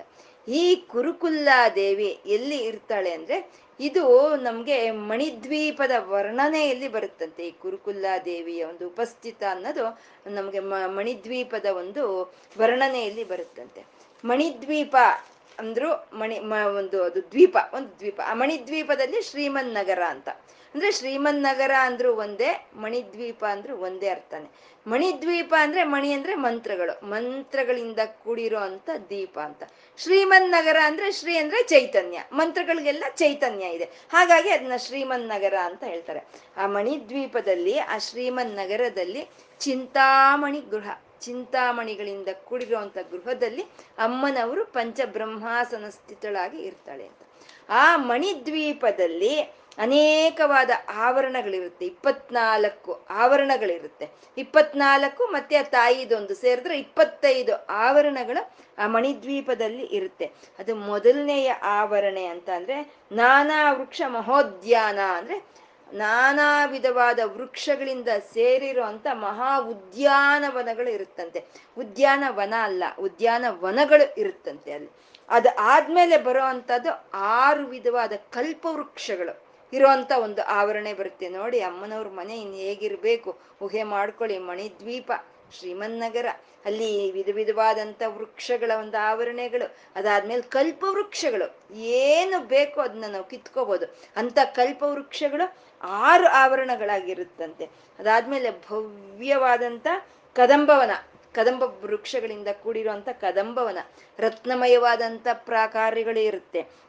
ಅದಾದ್ಮೇಲೆ ಅದ್ಭುತವಾದ ಕಂದಕಗಳಿರುತ್ತಂತೆ. ಕಂದಕಗಳು ಅಂದ್ರೆ ಬಾವಿಗಳು ಇರುತ್ತಂತೆ. ಇದು ಮಣಿದ್ವೀಪದ ವರ್ಣನೆ ಅಂತ ಹೇಳೋದು. ಇದನ್ನೇ ಸಿದಾ ಸುಧಾ ಸಿಂಧೂರ್ ಮಧ್ಯೆ ಸುರವಿಟಪಿ ವಾಟಿ ಪರಿವೃತೆ ಮಣಿದ್ವೀಪೆ ನೀಪೋಪವನವತಿ ಚಿಂತಾಮಣಿ ಗೃಹೆ ಅಂತ ಶಂಕರರನ್ನು ಇದನ್ನೇ ಅವರು ವರ್ಣಿಸಿದ್ದಾರೆ. ಆ ಮಣಿದ್ವೀಪವನ್ನು ವರ್ಣಿಸಿದ್ದಾರೆ.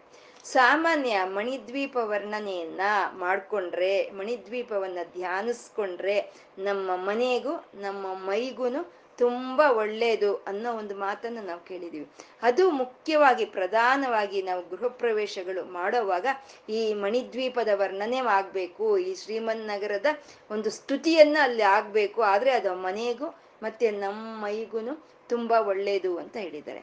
ಯಾಕೆಂದ್ರೆ ಆ ಬ್ರಹ್ಮಾಂಡಗಳಿಗಿನ್ನ ಮೇಲೆ ಏನಿದೆಯೋ ನಮ್ಗೇನ್ ತಿಳಿಯುತ್ತೆ? ಆ ಮಣಿದ್ವೀಪ ಹೇಗಿದೆಯೋ ನಮ್ಗೇನ್ ತಿಳಿಯುತ್ತೆ.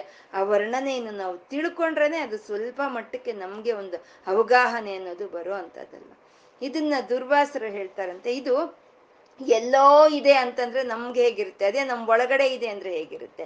ಈ ಮಣಿದ್ವೀಪ ಬ್ರಹ್ಮಾಂಡದಲ್ಲಿ ಎಲ್ಲೋ ಇಲ್ಲ ನಮ್ಮ ಶರೀರದೊಳಗೆ ಈ ಮಣಿದ್ವೀಪ ಇದೆ ಅಂತ ಆರ್ಯ ದ್ವಿಷತಿನಲ್ಲಿ ದುರ್ವಾಸರು ಅವರು ರಚಿಸಿದಾರಂತೆ. ಇನ್ನೂರು, ದ್ವಿಷತಿ ಅಂದ್ರೆ ಇನ್ನೂರು. ಇನ್ನೂರು ಶ್ಲೋಕಗಳಲ್ಲಿ ಆ ಮಣಿದ್ವೀಪ ನಮ್ಮ ಶರೀರದಲ್ಲಿ ಹೇಗಿದೆ ಅನ್ನೋದನ್ನ ವರ್ಣನೆ ಮಾಡಿದಾರಂತೆ. ನಮ್ಮ ಶರೀರವೇ ಒಂದು ಮಣಿದ್ವೀಪ. ನಮ್ಮ ಶರೀರ, ಮಣಿದ್ವೀಪದಲ್ಲಿ ಇಪ್ಪತ್ನಾಲ್ಕು ಆವರಣೆಗಳು ಅಂತ ಹೇಳ್ಕೊಂಡ್ವಿ. ನಮ್ಮ ಶರೀರವು ಇಪ್ಪತ್ನಾಲ್ಕು ತತ್ವಗಳಿಂದ ಕೂಡಿರುವಂತಹದ್ದು ನಮ್ಮ ಶರೀರನು. ಈ ಇಪ್ಪತ್ನಾಲ್ಕು ತತ್ವಗಳಿಂದ ಕೂಡಿರೋ ಅಂತ ಈ ಶರೀರವೇ ಮಣಿದ್ವೀಪ. ಈ ಈ ಮಣಿದ್ವೀಪದಲ್ಲಿ ಹೋಗಿ ಈ ಇಪ್ಪತ್ನಾಲ್ಕು ತತ್ವಗಳನ್ನ ದಾಟಿ ದಾಟಿ ದಾಟಿ ಹೋದ್ರೆ ಅಲ್ಲಿ ಕೊನೆಗೆ ಅಹಂಕಾರಶಾಲಿ, ಬುದ್ಧಿಶಾಲಿ ಅಂತ ಎರಡು ಆವರಣೆಗಳು ಬರುತ್ತಂತೆ. ಅದು ಎಲ್ಲಿದೆ? ಎಲ್ಲ ಆಚೆ ಇದೆಯಾ? ನಮ್ಮೊಳಗಡೆನೆ ಇದೆ. ಅಹಂಕಾರ ಬುದ್ಧಿಶಾಲಿ ಅಂತ. ಅಂದ್ರೆ ಇಂದ್ರಿಯ ತತ್ವವನ್ನೆಲ್ಲ ಬಿಟ್ಟು ನಾವು ಈ ತತ್ವಗಳನ್ನೆಲ್ಲ ದಾಟಿ ದಾಟಿ ಹೋದ್ರೆ ಅಲ್ಲಿ ನಾನು ಅನ್ನೋ ಅಹಂಕಾರ, ಈ ಬುದ್ಧಿ ಇದನ್ನು ದಾಟಿ ಹೋದ್ರೆ, ಹಾಗೆ ಮಣಿದ್ವೀಪದಲ್ಲಿ ನಾವು ಹೇಳ್ಕೊಂಡಂತ ಈ ಆವರಣಗಳೆಲ್ಲ ದಾಟಿ ಹೋದ್ರೆ ಅಲ್ಲಿ ಬುದ್ಧಿಶಾಲ ಮತ್ತೆ ಈ ಒಂದು ಅಹಂಕಾರ ಅನ್ನೋದ್ರ ಮಧ್ಯದಲ್ಲಿ ಒಂದು ಬಾವಿ ಇರುತ್ತಂತೆ. ಆ ಬಾವಿಯಲ್ಲಿ ವಿಮರ್ಶಾ ರಸ ಅಂತ ಇರುತ್ತಂತೆ. ಅಲ್ಲಿವರೆಗೂ ಹೋದವರು ಆ ವಿಮರ್ಶಾ ರಸವನ್ನ, ಆ ಜಲವನ್ನ, ಆ ಅಮೃತವನ್ನ ಅವ್ರು ಪಾನ ಮಾಡಬಹುದು. ಅಂದ್ರೆ ಅಲ್ಲಿವರೆಗೂ ಹೋಗಿದ್ದೀನಲ್ಲ, ನಾನ್ ಸೇದ್ಕೊಳ್ತೀನಿ ಆ ಬಾವಿಯಿಂದ ಆ ದ್ರವ್ಯ ಅಂದ್ರೆ ಅಲ್ಲಿರೋ ದೇವತೆ ಅದನ್ನ ಮುಟ್ಗೂಡ್ಸಲ್ವಂತೆ. ತಾನು ಅದನ್ನ ಯಾರಿಗ ಅರ್ಹತೆ ಇದೆ, ಯಾರು ಇಲ್ಲಿವರೆಗೂ ಬಂದಿದ್ದಾರೆ? ಯಾರು ವಾಪಸ್ ಹೋಗ್ತಾರೆ? ಯಾರಿಗಿನ್ನೂ ಮೇಲೆ ಹೋಗೋಕೆ ಅರ್ಹತೆ ಇದೆ ಅಂತ ತಾನು ನಿರ್ಣಯವನ್ನು ತಗೊಂಡು ಆ ಬಾವಿಯಿಂದ ಆ ಅಮೃತವನ್ನು ತೆಗೆದು ಕೊಡ್ತಾಳಂತೆ ಹಾಕೊಡೋ ಅಂತ ತಾಯಿನೇ ಕುರುಕುಲ್ಲಾದೇವಿ ಅಂತ ಹೇಳೋದು ಅವಳಲ್ಲಿ ಕೂತಿರ್ತಾಳೆ. ಹೇಗಿರ್ತಾಳೆ ಅಂದ್ರೆ ಒಂದು ಬಕ್ಕಿಟ್ ಕೈಯಲ್ಲಿ ಇಟ್ಕೊಂಡು ಕೂತಿರ್ತಾಳಂತೆ. ಯಾರು ಬರ್ತಾರೆ? ಯಾವ ಭಕ್ತ ಬರ್ತಾನೆ? ಯಾವ ಅರ್ಹತೆ ಇರುವಂತ ಭಕ್ತ ಬರ್ತಾನೆ? ಅವ್ನಿಗೆ ಯಾವಾಗ ಈ ಅಮೃತವನ್ನು ನಾನು ತೆಗೆದು ಕೊಡ್ಲಿ ಅಂತ ಕಾದು ಕೂದಿರ್ತಾಳಂತೆ ಕುರುಕುಲ್ಲಾದೇವಿ ಅವಳನ್ನು ಕೆಂಪು ವರ್ಣದ ಸೀರೆಯನ್ನ ಹುಟ್ಟು ಹುಟ್ಕೊಂಡು ಆ ತಾಯಿ ಲಲಿತೆ ಹಾಗೆ ಇರ್ತಾಳಂತೆ. ಅವಳು ನಮ್ಗೆ ಆ ಒಂದು ಅವಿಮರ್ಶ ಅನ್ನೋ ಒಂದು ಬಾವಿಯಿಂದ ಆ ರಸವನ್ನು ತೆಗೆದು ಕೊಡ್ತಾಳೆ ಅದು ನಾವು ಆಚೆ ಮಣಿದ್ವೀಪದಲ್ಲಿ ನಾವು ಹೇಳ್ಕೊಂಡಂತ ವಿಷಯ. ಮಣಿದ್ವೀಪದಲ್ಲಿ ಆವರಣಗಳೆಲ್ಲ ದಾಟಿ ಹೋದ್ರೆ ಅದು ಅಹಂಕಾರ, ಬುದ್ಧಿಶಾಲ ಮಧ್ಯದಲ್ಲಿ ಆ ಬಾವಿ ಇದೆ. ಅದರಲ್ಲಿ ಅಮೃತವನ್ನ ತೆಗೆದು ಕೊಟ್ಲು ಅಂತ. ನಾವ್ ಯಾಕೆಂದ್ರೆ ನಮ್ ಒಳಗಡೆನೆ ಇದೆ ಇದು ಅಂತ ಹೇಳಿದ್ರೆ ನಮ್ಗೆ ಭಯ ಆಗುತ್ತೆ. ಇಷ್ಟೆಲ್ಲ ನಮ್ ಒಳಗಡೆ ಇದೆಯಾ ಅಂತ ನಮ್ಗೆ ಭಯ ಆಗುತ್ತೆ. ಹಾಗಾಗಿ ಆಚೆ ಇದೆ ಅಂದ್ರೆ ಅದೇನೋ ನಮ್ಗೊಂದ್ ಸ್ವಲ್ಪ ಅದ್ರ ಮೇಲೆ ಆಸಕ್ತಿ ಬೆಳೆಯುತ್ತೆ. ತಿಳ್ಕೊಳ್ತೀವಿ ನಾವು. ಇದನ್ನೇ ಅಲ್ವಾ ನಾವು ರಾಮೇಶ್ವರಂಗೆ ಹೋದ್ರೆ ಅಲ್ಲಿ ಇಪ್ಪತ್ತೆರಡು ಬಾವಿಗಳ ಒಂದು ಸ್ನಾನವನ್ನು ನಮ್ಮ ಕೈಲಿ ಮಾಡಿಸ್ತಾರೆ. ಅಂದ್ರೆ ನಾವು ರಾಮೇಶ್ವರಂವರೆಗೂ ಹೋಗ್ಬೇಕು ಮೊದ್ಲು. ಅಲ್ಲಿವರೆಗೂ ಹೋದ್ರೆ ಅಲ್ಲಿ ಅವರು ಆ ಬಾವಿಯಿಂದ ನೀರನ್ನು ತೆಗೆದು ಹಾಕ್ತಾರೆ ನಾವೇನ್ ಮುಟ್ಟೋ ಹಾಗಿರಲ್ಲ. ಆ ಇಪ್ಪತ್ತೆರಡು ಬಾವಿಗಳ ನೀರನ್ನು ನಾವು ಸ್ನಾನವನ್ನಾಗಿ ಮಾಡಿ ಆದ್ಮೇಲೆ ನಮ್ಮ ಅಹಂಕಾರ ಬುದ್ಧಿ ಅನ್ನೋ ಎರಡು ಸೇರಿದ್ರೆ ಇಪ್ಪತ್ನಾಲ್ಕನ್ನಲ್ಲಿ ಬಿಟ್ರೆ ಅಲ್ಲಿ ಈಶ್ವರನ ಹಾಗೆ ನಮ್ಮ ಈ ಶರೀರದಲ್ಲಿ ಇರುವಂತ ಇಂದ್ರಿಯ ತತ್ವಗಳನ್ನೆಲ್ಲ ನಾವು ಬಿಟ್ಟು ಬಿಟ್ಟು ಬಿಟ್ಟು ಮೇಲೆ ಹೋದ್ರೆ ಅಲ್ಲಿ ಅಹಂಕಾರ, ಬುದ್ಧಿ ಅನ್ನೋದನ್ನು ಬಿಟ್ರೆ ಅಲ್ಲಿ ವಿಮರ್ಶರಸ ಅನ್ನೋ ಒಂದು ಭಾವಿ ಇದೆ. ಆ ಭಾವಿಯಿಂದ ಈ ಕುರುಕುಲ್ಲಾದೇವಿ ಅಮೃತವನ್ನು ಕೊಟ್ಟು ಮುಂದೆ ಹೋಗು ಅಂತ ಕಳಿಸ್ತಾಳಂತೆ. ನಾವು ಒಂದು ಬಿಸಿಲಿಂದ ಬಂದ್ರೆ, ಒಂದು ತಣ್ಣನೆ ನೀರು ಕುಡಿದ್ರೆ ನಮ್ಗೆ ಎಷ್ಟು ಬಾಯಾರಿಕೆ, ಎಷ್ಟು ಒಂದು ಶಾಂತವಾಗುತ್ತೆ. ಆಹಾ ಅಂತೀವಲ್ವಾ? ಮತ್ತೆ ಇದು ಜನ್ಮ ಜನ್ಮ ಜನ್ಮ ಜನ್ಮ ಜನ್ಮ, ಜನ್ಮಗಳಿಂದ ಬರ್ತಾ ಇರೋಂಥ ಬಾಯರ್ಕೆ ಇದು. ಆ ಒಂದು ವಿಮರ್ಶಾ ಭಾವಿಯಿಂದ ಕುರುಕುಲ್ಲಾದೇವಿ ಕೊಟ್ಟಂತ ಅಮೃತವನ್ನು ಸ್ವೀಕಾರ ಮಾಡಿದ್ರೆ ಜನ್ಮ, ಜನ್ಮಗಳಿಂದ ಬಂದಿರುವಂತ ಬಾಯರ್ಕೆ ಎಲ್ಲ ನಮ್ಗೆ ಹೊರಟೋಗುತ್ತೆ. ಅದನ್ನ ಸುಷುಮ್ನಾಮೃತ ಅಂತ ಹೇಳ್ತಾರೆ. ಇವಾಗ ಅರ್ಥ ಆಯ್ತಾ? ಆ ಅಮೃತ ಏನು ಆ ಬಾವಿಲಿ ಇರೋದು ಅಂತ ಸುಷುಮ್ನಾಮೃತ ಅಂತ ಕರೀತಾರೆ ಅದನ್ನ. ಅಂದ್ರೆ ಈ ತತ್ವಗಳಲ್ಲಿ, ಇಪ್ಪತ್ನಾಲ್ಕು ತತ್ವಗಳಿ ಮೂಲಾಧಾರದಿಂದ ಈ ಸುಷುಮ್ನ ನಾಡಿ ಒಳಗೆ ಹರಿತಾ ಇರುವಂತ ಚಿದೇಕ ರಸವೇ ಆ ವಿಮರ್ಶ ಅನ್ನೋ ಭಾವಿಯಿಂದ ಆ ಕುರುಕುಲ ದೇವಿ ಕೊಟ್ಟಿದ್ದು ಅಂತ. ಆ ಚಿದೇಕ ರಸ ಅನ್ನೋದು ನಮ್ಗೆ ಸಿಕ್ಕಿದ್ರೆ ನಾವು ಇನ್ನ ಪರಮಾತ್ಮನ ಸೇರ್ಕೊಂಡಿದೀವಿ ಸೇರ್ಕೊಂಡಿದೀವಿ ಅಂತಾನೆ ಅರ್ಥ. ಅದನ್ನ ಕೊಡೋ ಅಂತ ತಾಯಿ ಕುರುಕುಲ್ಲ ಅಂತ. ಕೊಡ್ತಾಳೆ, ಯಾರ್ಗೆ ಅರ್ಹತೆ ಇದ್ರೆ, ಯಾರು ಅವನ ಧ್ಯಾನದಿಂದ, ಸಾಧನೆಯಿಂದ ಅಲ್ಲಿವರೆಗೂ ಹೋದ್ರೆ ಆ ಅಮೃತವನ್ನು ಕೊಟ್ಟು ಮೇಲೆಗೆ ಕಳಿಸ್ತಾಳಂತೆ. ಆ ಮೇಲೆ ಕಳಿಸೋವಾಗ ಇದು ವಿಮರ್ಶಾ ರಸ. ಇನ್ನ ವಿಮರ್ಶೆ ಮಾಡ್ಕೊಂಡು ಹೋಗು, ನೀನು ಏನು ಅನ್ನೋದು ತಿಳ್ಕೊ ಅಂತ ಹೇಳಿ ಕಳಿಸ್ತಾಳಂತೆ. ನೀನು ಏನು ಅಂತ ತಿಳ್ಕೊ ಅಂತ ಹೇಳಿ ಕಳಿಸಿದ್ರೆ ಸಹಸ್ರಾರಕ್ಕೆ, ಏನದು? ನಾನು ಯಾರು? ಪರಮಾತ್ಮನೇ, ಇಲ್ಲಿ ಜೀವಾತ್ಮನಾಗಿ ಇದ್ದೀನಿ. ನನಗೂ ಅವನಿಗೂ ಏನು ಭೇದ ಇಲ್ಲ. ಅಹಂ ಬ್ರಹ್ಮಾಸ್ಮಿ ಅನ್ನೋ ಒಂದು ಜ್ಞಾನ ಅಲ್ಲಿ ನಮಗೆ ಸಿಕ್ಕುತ್ತೆ ಅಂತ ಆ ಕುರುಕುಲ್ಲಾದೇವಿ ಆ ರೀತಿ ನಮಗೆ ಅಮೃತವನ್ನು ಕೊಡ್ತಾಳೆ ಅಂತ ಆ ತಾಯಿ ಕುರುಕುಲ್ಲ ಅಂತ ಹೇಳಿದ್ರು. ಆ ಕುರುಕುಲ್ಲಾದೇವಿ ಯಾರು ಅಂತ ಅಂದ್ರೆ ಕುಲೇಶ್ವರಿ ಅಂತ ಇದ್ದಾರೆ ಅವಳು ಕುಲೇಶ್ವರಿ ಕುರುಕುಲ್ಲಾದೇವಿ ಕುಲೇಶ್ವರಿ. ಕುಲ ಅಂತ ಅಂದ್ರೆ ನಾವು ಹೇಳ್ಕೊಂಡ್ವಿ ನಮ್ಮಲ್ಲಿ ಇರುವಂತ ಷಟ್ ಚಕ್ರಗಳು ಮೂಲಾಧಾರ, ಸ್ವಾಧಿಷ್ಠಾನ, ಮಣಿಪುರ, ಅನಾಹತ, ವಿಶುದ್ಧ, ಆಜ್ಞಾ ಚಕ್ರ. ಈ ಆರು ಚಕ್ರಗಳನ್ನ ಕುಲ ಅಂತ ಹೇಳ್ತೀವಿ. ಕುಲ ಅಂತ ಯಾಕೆ ಹೇಳ್ತೀವಿ? ಕುಲ ಅಂತಂದ್ರೆ ಏನು? ಒಂದೇ ಗುಂಪಿಗೆ ಸೇರಿರೋ ಅದನ್ನ ಕುಲ ಅಂತ ಹೇಳ್ತೀವಿ. ಇವೆಲ್ಲ ಒಂದೇ ಗುಂಪಿಗೆ ಸೇರಿರೋದು. ಹಾಗಾಗಿ ಈ ಚಕ್ರಗಳನ್ನ ನಾವು ಕುಲ ಅಂತ ಹೇಳ್ತೀವಿ. ಈ ಮೇಲೆ ಇರುವಂತ ಸಹಸ್ರಾರ ಅದು ಅಕುಲ ಅಂತ ಹೇಳುವಂಥದ್ದು. ಅಕುಲ. ಅದಕ್ಕೆ ಯಾವುದು ಸಮಾನವಾನವಾಗಿ ಇರೋದು ಇಲ್ಲ ಅಂತ. ಈ ಕುಲಗಳಿಲೆಲ್ಲ, ಈ ಕುಲ ಆರು ಷಟ್ಚಕ್ರಗಳಲ್ಲಿ ಸುಷುಮ್ನ ನಾಡಿ ರೂಪದಲ್ಲಿ ಹರಿತಾ ಇರುವಂತ ಈ ಕುರುಕುಲ್ಲ ದೇವಿನೇ ಕುಲೇಶ್ವರಿ ಅಂತ ಹೇಳಿದ್ರು. ಎಲ್ಲಾ ಕುಲಗಳಿಗೂ ಈಶ್ವರಿ ತಾಯಿ ಕುರುಕುಲ್ಲ ಅಂತ ಹೇಳೋದು ಈ ಕುರುಕುಲ್ಲ ದೇವಿಯನ್ನೇ ಒಂದು ನೌಕಾದೇವಿ ಅಂತಾನು ಕರೀತಾರಂತೆ. ನೌಕಾದೇವಿ ಅಂತ. ಯಾಕೆಂದ್ರೆ ಈ ಕುರುಕುಲ್ಲಾದೇವಿ ಒಂದು ನೌಕೆಯನ್ನ ಹಾಕೊಂಡು ಯಾರು ಚಕ್ರಗಳಲ್ಲಿ ಓಡಾಡ್ತಾ ಇರ್ತಾಳಂತೆ, ನಿರಂತರ ಓಡಾಡ್ತಾ ಇರ್ತಾಳಂತೆ. ಸಾಧಕರು ಯಾರು ಯಾವ ಚಕ್ರ ದಾಟಿದ್ರು ಅಲ್ಲಿ ಅವ್ರಿಗೆ ಯಾವ ರೀತಿ ಅಮೃತವನ್ನು ಕೊಡ್ಬೇಕೋ ಆ ರೀತಿ ಅಮೃತವನ್ನ ಕೊಟ್ಟು ಅವ್ರನ್ನ ಮೇಲಕ್ಕೆ ಪ್ರಯಾಣ ಮಾಡಿಸೋ ಅಂತ ತಾಯಿ ನೌಕೇಶ್ವರಿ ಅಂತಾನು ಹೇಳ್ತಾರೆ. ಆ ತಾಯಿ ಕುರುಕುಲ್ಲ, ಅವಳ ಈ ಕುಲುಗಳಿಗೆಲ್ಲ ಈಶ್ವರಿ ಅಂತ, ಕುಲೇಶ್ವರಿ ಅಂತ ಅಂದ್ರು. ಅಂದ್ರೆ ಸುಷುಮ್ನ ನಾಡಿ ಸ್ವರೂಪವಾದಂತ ತಾಯಿನ ಅವು ಈ ಕುಲುಗಳಿಗೆಲ್ಲ ಈಶ್ವರಿ ಅಂತ. ಕುಲ ಕುಂಡಾಲಯ ಅಂತ ಇದ್ದಾರೆ. ಅಂದ್ರೆ ಇವಾಗ ನಮ್ಗೆ ಸ್ವಲ್ಪ ಮಟ್ಟಕ್ಕೆ ಅರ್ಥ ಆಗಿದೆ. ಈ ಕೌಲಿನಿ, ಈ ಈ ನಾವೇನ್ ಹೇಳ್ಕೊಳ್ತೀವಿ, ನಾವು ಇದು ಮೂಲಾಧಾರದಲ್ಲಿ ಇರೋ ಅಂತ ಒಂದು ಕುಂಡಲಿನಿ ಸ್ವರೂಪವೇ ಈ ತಾಯಿ ಅನ್ನೋದು ಸ್ವಲ್ಪ ನಮ್ಗೆ ಇವಾಗ ಅರ್ಥ ಆಗ್ತಾ ಇದೆ ಅಲ್ವಾ? ಆ ಕುಂಡಲಿನಿ ಹೇಗಿರುತ್ತೆ? ಕುಲ ಕುಂಡಾಲಯ ಅಂತ ಹೇಳ್ತಾ ಇದ್ದಾರೆ.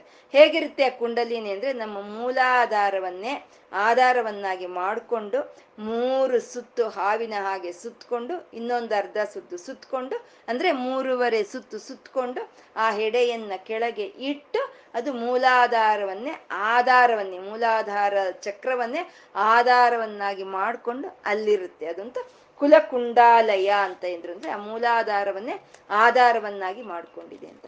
ಅದು ಆ ಸುಷುಮ್ನ ನಾರಿಯ ನಾಡಿಯಲ್ಲಿ ಸಂಚಾರ ಮಾಡೋವಾಗ ಅದು ಮೂಲಾಧಾರವನ್ನು ಆಧಾರ ಮಾಡಿಕೊಂಡು ಅದು ಊರ್ಧ್ವಮುಖವಾಗಿ ಪ್ರಯಾಣ ಮಾಡಿದಾಗ ಅಲ್ಲಿ ಆ ಸುಷುಮ್ನ ನಾಡಿಯಲ್ಲಿ ಅದು ಅಲ್ಲಲ್ಲಿ ಅಲ್ಲಲ್ಲಿ ಆ ಅಮೃತವನ್ನು ಸ್ವೀಕಾರ ಮಾಡುತ್ತೆ.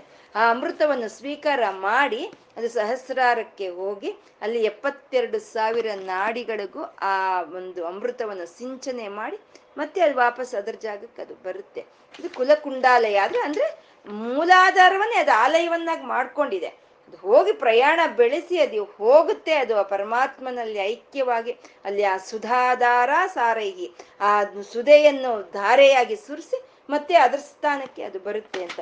ಇದನ್ನೇ ಶಂಕರರು ಹೇಳಿದ್ದು, ಅವಾಪ್ಯ ಸ್ವಾಂ ಭೂಮಿ ಭುಜಗನಿಭಂ ಅದ್ಯುಷ್ಟವಲಯಂ, ಸ್ವಮಾತ್ಮಾನಾಂ ಕೃತ್ವ ಸ್ವಪಿಶಿ ಕುಲಕುಂಡೆ ಕುಹರಿಣಿ.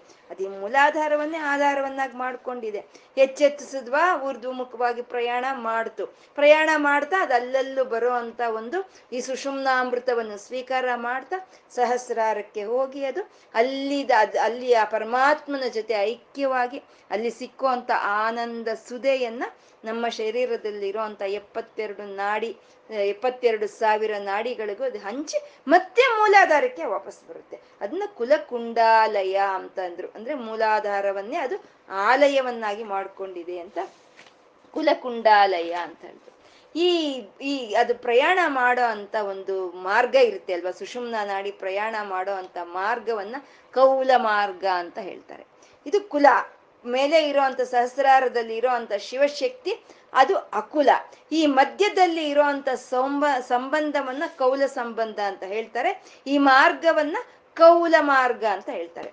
ಈ ಕೌಲ ಮಾರ್ಗದಲ್ಲಿ ಉಪಾಸನೆ ಮಾಡೋ ಅಂಥವ್ರ ಪ್ರಯಾಣ ಹೇಗಿರುತ್ತೆ ಅಂದ್ರೆ, ಅದು ಮೂಲಾಧಾರದಿಂದ ಸಹಸ್ರಾರವರೆಗೂ ಅವ್ರ ಪ್ರಯಾಣ ಇರುತ್ತೆ. ಅಂದ್ರೆ ಆ ಕುಂಡಲಿನಿಯನ್ನ, ಆ ಷಟ್ಚಕ್ರಗಳ ಮೂಲಕ ಉಪಾಸನೆ ಮಾಡೋ ಅಂಥವ್ರನ್ನೇ ಕೌಲ ಮಾರ್ಗ ತತ್ಪರರು ಅಂತ ಹೇಳ್ತಾರೆ. ಅಂತ ಕೌಲ ಮಾರ್ಗರ ಕೌಲ ಮಾರ್ಗ ತತ್ಪರರ ಸೇವೆಯನ್ನ ಸ್ವೀಕಾರ ಮಾಡೋ ಅಂತ ತಾಯಿ ಕೌಲ ಮಾರ್ಗ ತತ್ಪರ ಸೇವಿತ ಅಂತ ಅಂದ್ರು ಕೌಲ ಮಾರ್ಗ ತತ್ಪರ ಸೇವಿತ ಅಂತ. ಕೌಲ ಮಾರ್ಗ ತತ್ಪರ ಅಂದ್ರೆ ಒಂದು ಒಂದು ಒಂದು ಉತ್ಕೃಷ್ಟವಾದಂತ ಪದ, ತತ್ಪರ ಅಂತ ಹೇಳಿದ್ರು. ಸಮಯಾಚಾರ ತತ್ಪರ ಅಂತ ಹೇಳ್ಕೊಂಡ್ವಿ. ಅಂದ್ರೆ ಶಿವಶಕ್ತೈಕ್ಯವನ್ನು ನಿರಂತರ ಧ್ಯಾನ ಧ್ಯಾನ ಮಾಡೋ ಅಂತದನ್ನೇ ಸಮಯಾಚಾರ ತತ್ಪರ ಅಂತ ಹೇಳೋದು ತತ್ಪರ ಅಂತಂದ್ರೆ ಅದ್ರ ಪರವಾಗಿ ಅದ್ರ ಪರವಾಗಿ ಅದ್ರ ಪರವಾಗಿ ನಾವು ಇರೋ ಅಂತದನ್ನೇ ತತ್ಪರ ಅಂತ ಹೇಳ್ತೀವಿ. ಅಂದ್ರೆ ಇವಾಗ ಏನೋ ಒಂದು ಹಿಡ್ಕೊಂಡಿದೀವಿ. ಸಾಧನೆ ಮಾಡೋವರೆಗೂ ನಾವು ಅದರಲ್ಲೇ ಇರಬೇಕು. ಇನ್ನು ಅರ್ಧ ಮಾಡಿದ್ವಿ ಅದಲ್ಲಿಗೆ ಬಿಟ್ವಿ, ಮತ್ತೆ ಇನ್ನೊಂದು ಹಿಡ್ಕೊಂಡ್ವಿ ಅನ್ನೋಕ್ ಆಗ್ಬಾರ್ದು. ಅದ್ರ ಪರವಾಗಿ ಅದ್ರ ಪರವಾಗಿ ನಾವು ಇರುವಂತದನ್ನೇ ತತ್ಪರ ಅಂತ ಹೇಳ್ತಾರೆ. ಅಂದ್ರೆ ಒಂದು ಬಾವಿಯನ್ನು ನಾವು ಅಗಿತಾ ಇದೀವಿ. ಏನೋ ಒಂದಲ್ಲಿ ನೀರು ಬರಬೇಕು, ಆ ನೀರಿಗಾಗಿ ನಾವು ಬಾವಿಯನ್ನು ಅಗಿತಾ ನೀರು ಬರೋವರೆಗೂ ಅಗಿಬೇಕು. ಅರ್ಧ ಅಗದು ಬಿಟ್ಟು ಇನ್ನೊಂದು ಬಾವಿಯನ್ನ ನಾವು ಅಗಿಯೋಕ್ ಹೋಗೋದು, ಮತ್ತೆ ಅದನ್ನ ಅರ್ಧ ಮಾಡಿ ಇನ್ನೊಂದಕ್ಕೆ ಹೋದ್ರೆ ಜನ್ಮ ಜನ್ಮಗಳು ಆದ್ರೂ ಸರಿ ನಮ್ಗೆ ನೀರು ಸಿಕ್ಕಲ್ಲ, ನಮ್ಗೆ ಬಾಯಾರಿಕೆನೂ ಹೋಗಲ್ಲ. ತತ್ಪರ ಅದನ್ನೇ ಅದನ್ನೇ ಉತ್ಕೃಷ್ಟವಾಗಿ ಉಪಾಸನೆ ಮಾಡೋ ಅಂತದನ್ನೇ ತತ್ಪರ ಅಂತ ಹೇಳೋದು. ಕೌಲ ಮಾರ್ಗ ತತ್ಪರ ಸೇವಿತ ಅಂತಂದ್ರೆ ಯೋಗಿಗಳು. ಮೂಲಾಧಾರಲ್ಲಿ ಪ್ರಾತಃ ಸಮಯದಲ್ಲಿ ಎದ್ದು ಅವರು ಮೂಲಾಧಾರದಲ್ಲಿ ಇರುವಂತ ಕುಂಡಲಿಯನ್ನ ಜಾಗೃತಗೊಳಿಸಿ ಊರ್ಧ್ವಮುಖವಾಗಿ ಪ್ರಯಾಣಿಸ್ತಾ, ಅದು ಅಲ್ಲಲ್ಲೂ ಅಲ್ಲಲ್ಲೂ ಅದು ಇಪ್ಪತ್ನಾಲ್ಕು ಕಡೆ ಅದ್ರಿಗೆ ಮಜಲಿ ಅಂತೀವಿ ಅಂದ್ರೆ ವಿರಾಮ ಸ್ಥಾನಗಳು ಅಂತ ಇರುತ್ತೆ ಅದಕ್ಕೆ. ಸ್ಟೇಷನ್ ಅಂತ ಹೇಳ್ತೀವಲ್ವಾ? ಆ ರೀತಿ ಸಹಸ್ರಾರದವರೆಗೂ ಇಪ್ಪತ್ನಾಲ್ಕು ಸ್ಟೇಷನ್ಗಳು, ವಿರಾಮ, ಮಜಲಿ ಸ್ಥಾನಗಳಿರುತ್ತೆ. ಅದು ಪ್ರಯಾಣ ಮಾಡ್ತಾ ಇದ್ರೆ ಅದು ಅದನ್ನ ನಾವು ಗಮನಿಸ್ಕೊಳ್ತಾ ಅದು ಯಾವ ಕಡೆ ಪ್ರಯಾಣ ಮಾಡ್ತಾ ಇದ್ರೆ ಅಲ್ಲಿರೋ ದೇವತೆ ಯಾರು? ಆ ದೇವತೆಯ ಲಕ್ಷಣಗಳು ಏನು? ಆ ದೇವತೆಗೆ ಇಷ್ಟ ಇಷ್ಟವಾಗಿರುವಂತ ಆಹಾರ ಪದಾರ್ಥಗಳು ಏನು? ಅಲ್ಲಿ ಇರುವಂತ ಅಕ್ಷರಗಳು ಏನು?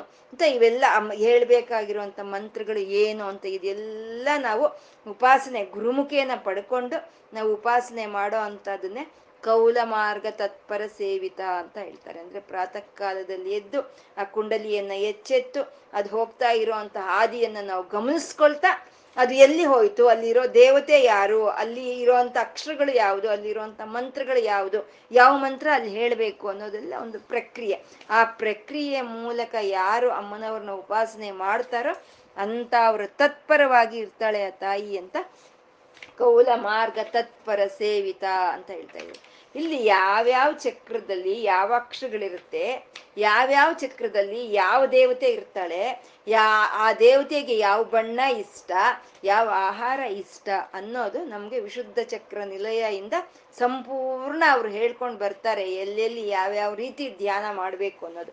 ಆ ರೀತಿ ಧ್ಯಾನ ಮಾಡೋದನ್ನೇ ಕೌಲ ಮಾರ್ಗ ತತ್ಪರರು ಅಂತ ಹೇಳ್ತಾರೆ. ಅಂತ ಅವರ ಉಪಾಸನೆಯನ್ನ ಸ್ವೀಕಾರ ಮಾಡೋ ಅಂತ ತಾಯಿ ಕೌಲ ಮಾರ್ಗ ತತ್ಪರ ಸೇವಿತ ಅಂತಂದ್ರೆ ಮತ್ತೆ ಕೌಲ ಮಾರ್ಗ ಅಂತ ಅಂದ್ರೆ ನಮ್ಮ ತಂದೆ ತಾಯಿ, ನಮ್ಮ ಅಜ್ಜಿ ತಾತಂದ್ರು, ಅವ್ರ ಅದು ಒಂದು ಕುಲ. ಅಂದ್ರೆ ನಾವು ಹುಟ್ಟಿರೋ ಅಂತ ಕುಲ ಅದು. ಆ ಕುಲದಲ್ಲಿ ನಮ್ಮ ದೊಡ್ಡವರು ಏನು ಆಚಾರವನ್ನು ಇಟ್ಟಿದಾರೋ, ಏನು ಸಂಪ್ರದಾಯವನ್ನು ಇಟ್ಟಿದಾರೋ, ಆ ರೀತಿ ನಾವು ಉಪಾಸನೆ ಮಾಡ್ಕೊಂಡು ಹೋದ್ರೆ ಅದೇ ಸನಾತನ ಧರ್ಮ ಅಂತ ಅನ್ಸುತ್ತೆ. ಅದನ್ನ ಇಷ್ಟಪಡೋ ಅಂತ ತಾಯಿ ಕೌಲ ಮಾರ್ಗ ತತ್ಪರ ಸೇವಿತ ಅಂತ. ಮತ್ತೆ ಇನ್ನೊಂದು ಗುರು ಪರಂಪರೆ, ನಮ್ಗೆ ಒಬ್ಬ ಒಂದು ಗುರು ಪರಂಪರೆ ಅಂತ ಇರುತ್ತೆ. ನಮ್ಮ ಗುರು, ಪರಮ ಗುರು, ಪರಮೇಷ್ಠಿ ಗುರು ಅಂತ ಗುರು ಗುರು ಪರಂಪರೆ ಇರುತ್ತೆ. ಆ ಗುರು ಪರಂಪರೆಯನ್ನ ಗುರುಕುಲ ಅಂತ ಕರಿತೀವಿ. ಆ ಗುರುಕುಲದಲ್ಲಿ ಏನು ಸಂಪ್ರದಾಯ ಇದೆಯೋ, ನಾವು ಯಾವ ಗುರುಕುಲಕ್ಕೆ ಸೇರಿದೀವೋ, ಅಂದ್ರೆ ಉದಾಹರಣೆಗೆ ಶೃಂಗೇರಿ ಮಠ ಅಂತ ಇಟ್ಕೊಳ್ಳೋಣ, ಅಥವಾ ಮಂತ್ರಾಲಯ ಅಂತ ಇಟ್ಕೊಳ್ಳೋಣ, ಅಥವಾ ಉಡುಪಿ ಅಂತ ಇಟ್ಕೊಳ್ಳೋಣ. ಯಾವ ಹಿಂದಕ್ಕೆ ನಾವು ಸೇರಿದೀವೋ, ಯಾವ ಗುರುಕುಲಕ್ಕೆ ನಾವು ಸೇರಿದೀವೋ ಆ ಸಂಪ್ರದಾಯದ ಪ್ರಕಾರ ಆ ತಾಯಿಯನ್ನ ಉಪಾಸನೆ ಮಾಡಿದ್ರೆ ಅದಕ್ಕೆ ಸಂತುಷ್ಟಿ ಹೊಂದು ಸಂತೋಷ ಪಡುವಂತ ತಾಯಿ ಕೌಲ ಮಾರ್ಗ ತತ್ಪರ ಸೇವಿತ ಅಂತ ಇದ್ದಾರೆ. ಮುಂದೆ ಕುಮಾರಗಣ ನಾಥಾಂಬ ಅಂತ ಇದ್ದಾರೆ. ಮುಂದಿನ ನಾಮ ಕುಮಾರಗಣ ನಾಥಾಂಬ ಅಂತ. ಈ ಕೌಲಿನಿ ಕುಂಡಲಿನಿ ಕೌಲ ಮಾರ್ಗ ತತ್ಪರ ಕುಶಲ ಅಂತ ಹೇಳ್ತಾ, ಇದೇನು ಇದ್ದಕ್ಕಿದ್ದಂಗೆ ಕುಮಾರಗಣ ನಾಥಾಂಬ ಅಂತ ಇಲ್ಲಿ ಬಂತಲ್ಲ ಅಂದ್ರೆ ಅನುಬಂಧ ಯಾಕಿಲ್ಲಿ ಹೇಳ್ತಾ ಇದ್ದಾರೆ ಅನ್ನೋದೊಂದು. ಮತ್ತೆ ಇನ್ ಮುಂದೆ ಬರೋ ಅಂತ ಪುಷ್ಟಿ, ತುಷ್ಟಿ, ಮತಿ, ಧೃತಿ ಅಂತ ಬರುತ್ತೆ. ಆ ನಾಮಗಳಿಗೂ ಈ ಒಂದು ನಾಮಕ್ಕೂ ಏನು ಸಂಬಂಧ? ಒಂದು ಸಂಬಂಧ ಅಂತ ಇರುತ್ತೆ. ಹಾಗಾಗಿ ಈ ನಾಮವನ್ನು ಇಲ್ಲಿ ಇಟ್ಟಿದ್ದಾರೆ. ಕುಮಾರಗಣ ನಾಥಾಂಬ ಕೌಲ ಮಾರ್ಗದಿಂದ ಹೋಗ್ತಾರಲ್ಲ ಯೋಗಿಗಳು ಅವರು, ಆ ಮೂಲಾಚಕ್ರದಿಂದ ಸಹಸ್ರಾರದವರೆಗೂ ಹೋದ್ರೆ ಅಲ್ಲಿ ಅಮ್ಮನವರು ಈ ಕುಮಾರ ಗಣನಾಥಾಂಬ ಅನ್ನೋ ಹಾಗೆ ದರ್ಶನವನ್ನು ಕೊಡ್ತಾಳಂತೆ. ಅಂದ್ರೆ ಅಮ್ಮ ಕುಮಾರನ ಜೊತೆ, ಗಣಪತಿ ಜೊತೆ, ಗಂಡ ಶಿವನ ಜೊತೆ ದರ್ಶನವನ್ನು ಕೊಡ್ತಾಳಂತೆ. ಆದ್ರೆ ಪರಿಪೂರ್ಣತ್ವ. ಗಂಡ ಪಕ್ಕದಲ್ಲಿದ್ರೆ, ಮಕ್ಕಳು ಪಕ್ಕದಲ್ಲಿ ಇದ್ರೆ ಅದು ಪರಿಪೂರ್ಣತ್ವವನ್ನು ತೋರಿಸುತ್ತೆ. ಅಂದ್ರೆ ಪರಿಪೂರ್ಣವಾದ ಅನುಗ್ರಹವನ್ನು ಕೊಡ್ತಾಳೆ ಆ ತಾಯಿ ಅಂತ ಕುಮಾರಗಣ ನಾಥಾಂಬ ಅಂತಂದ್ರೆ. ಮಕ್ಕಳ ಜೊತೆ ಇದ್ದಾಳೆ ಅಂತಂದ್ರೆ ಅದು ಮಾತೃವಾತ್ಸಲ್ಯ ಅಲ್ವಾ? ಮಾತೃಭಾವನೆ ಬರೋದೇ ಮಕ್ಕಳ ಜೊತೆ ಇರ್ಬೇಕಾದ. ಹಾಗೆ ಆ ತಾಯಿ ಗಣ, ಗಣಪತಿ ಒಂದು ಸುಬ್ರಹ್ಮಣ್ಯ ಇಬ್ಬರ ಜೊತೆ ಸೇರಿ ಗಂಡನ ಜೊತೆ ಅಲ್ಲಿ ಕೂತಿದ್ದಾಳೆ ಅಂದ್ರೆ ಅಮ್ಮನವರ ಮಾತೃತ್ವ ಅನ್ನೋದು ಅಲ್ಲಿ ನಮ್ಗೆ ತಿಳಿತಾ ಇದೆ ಅಂತ.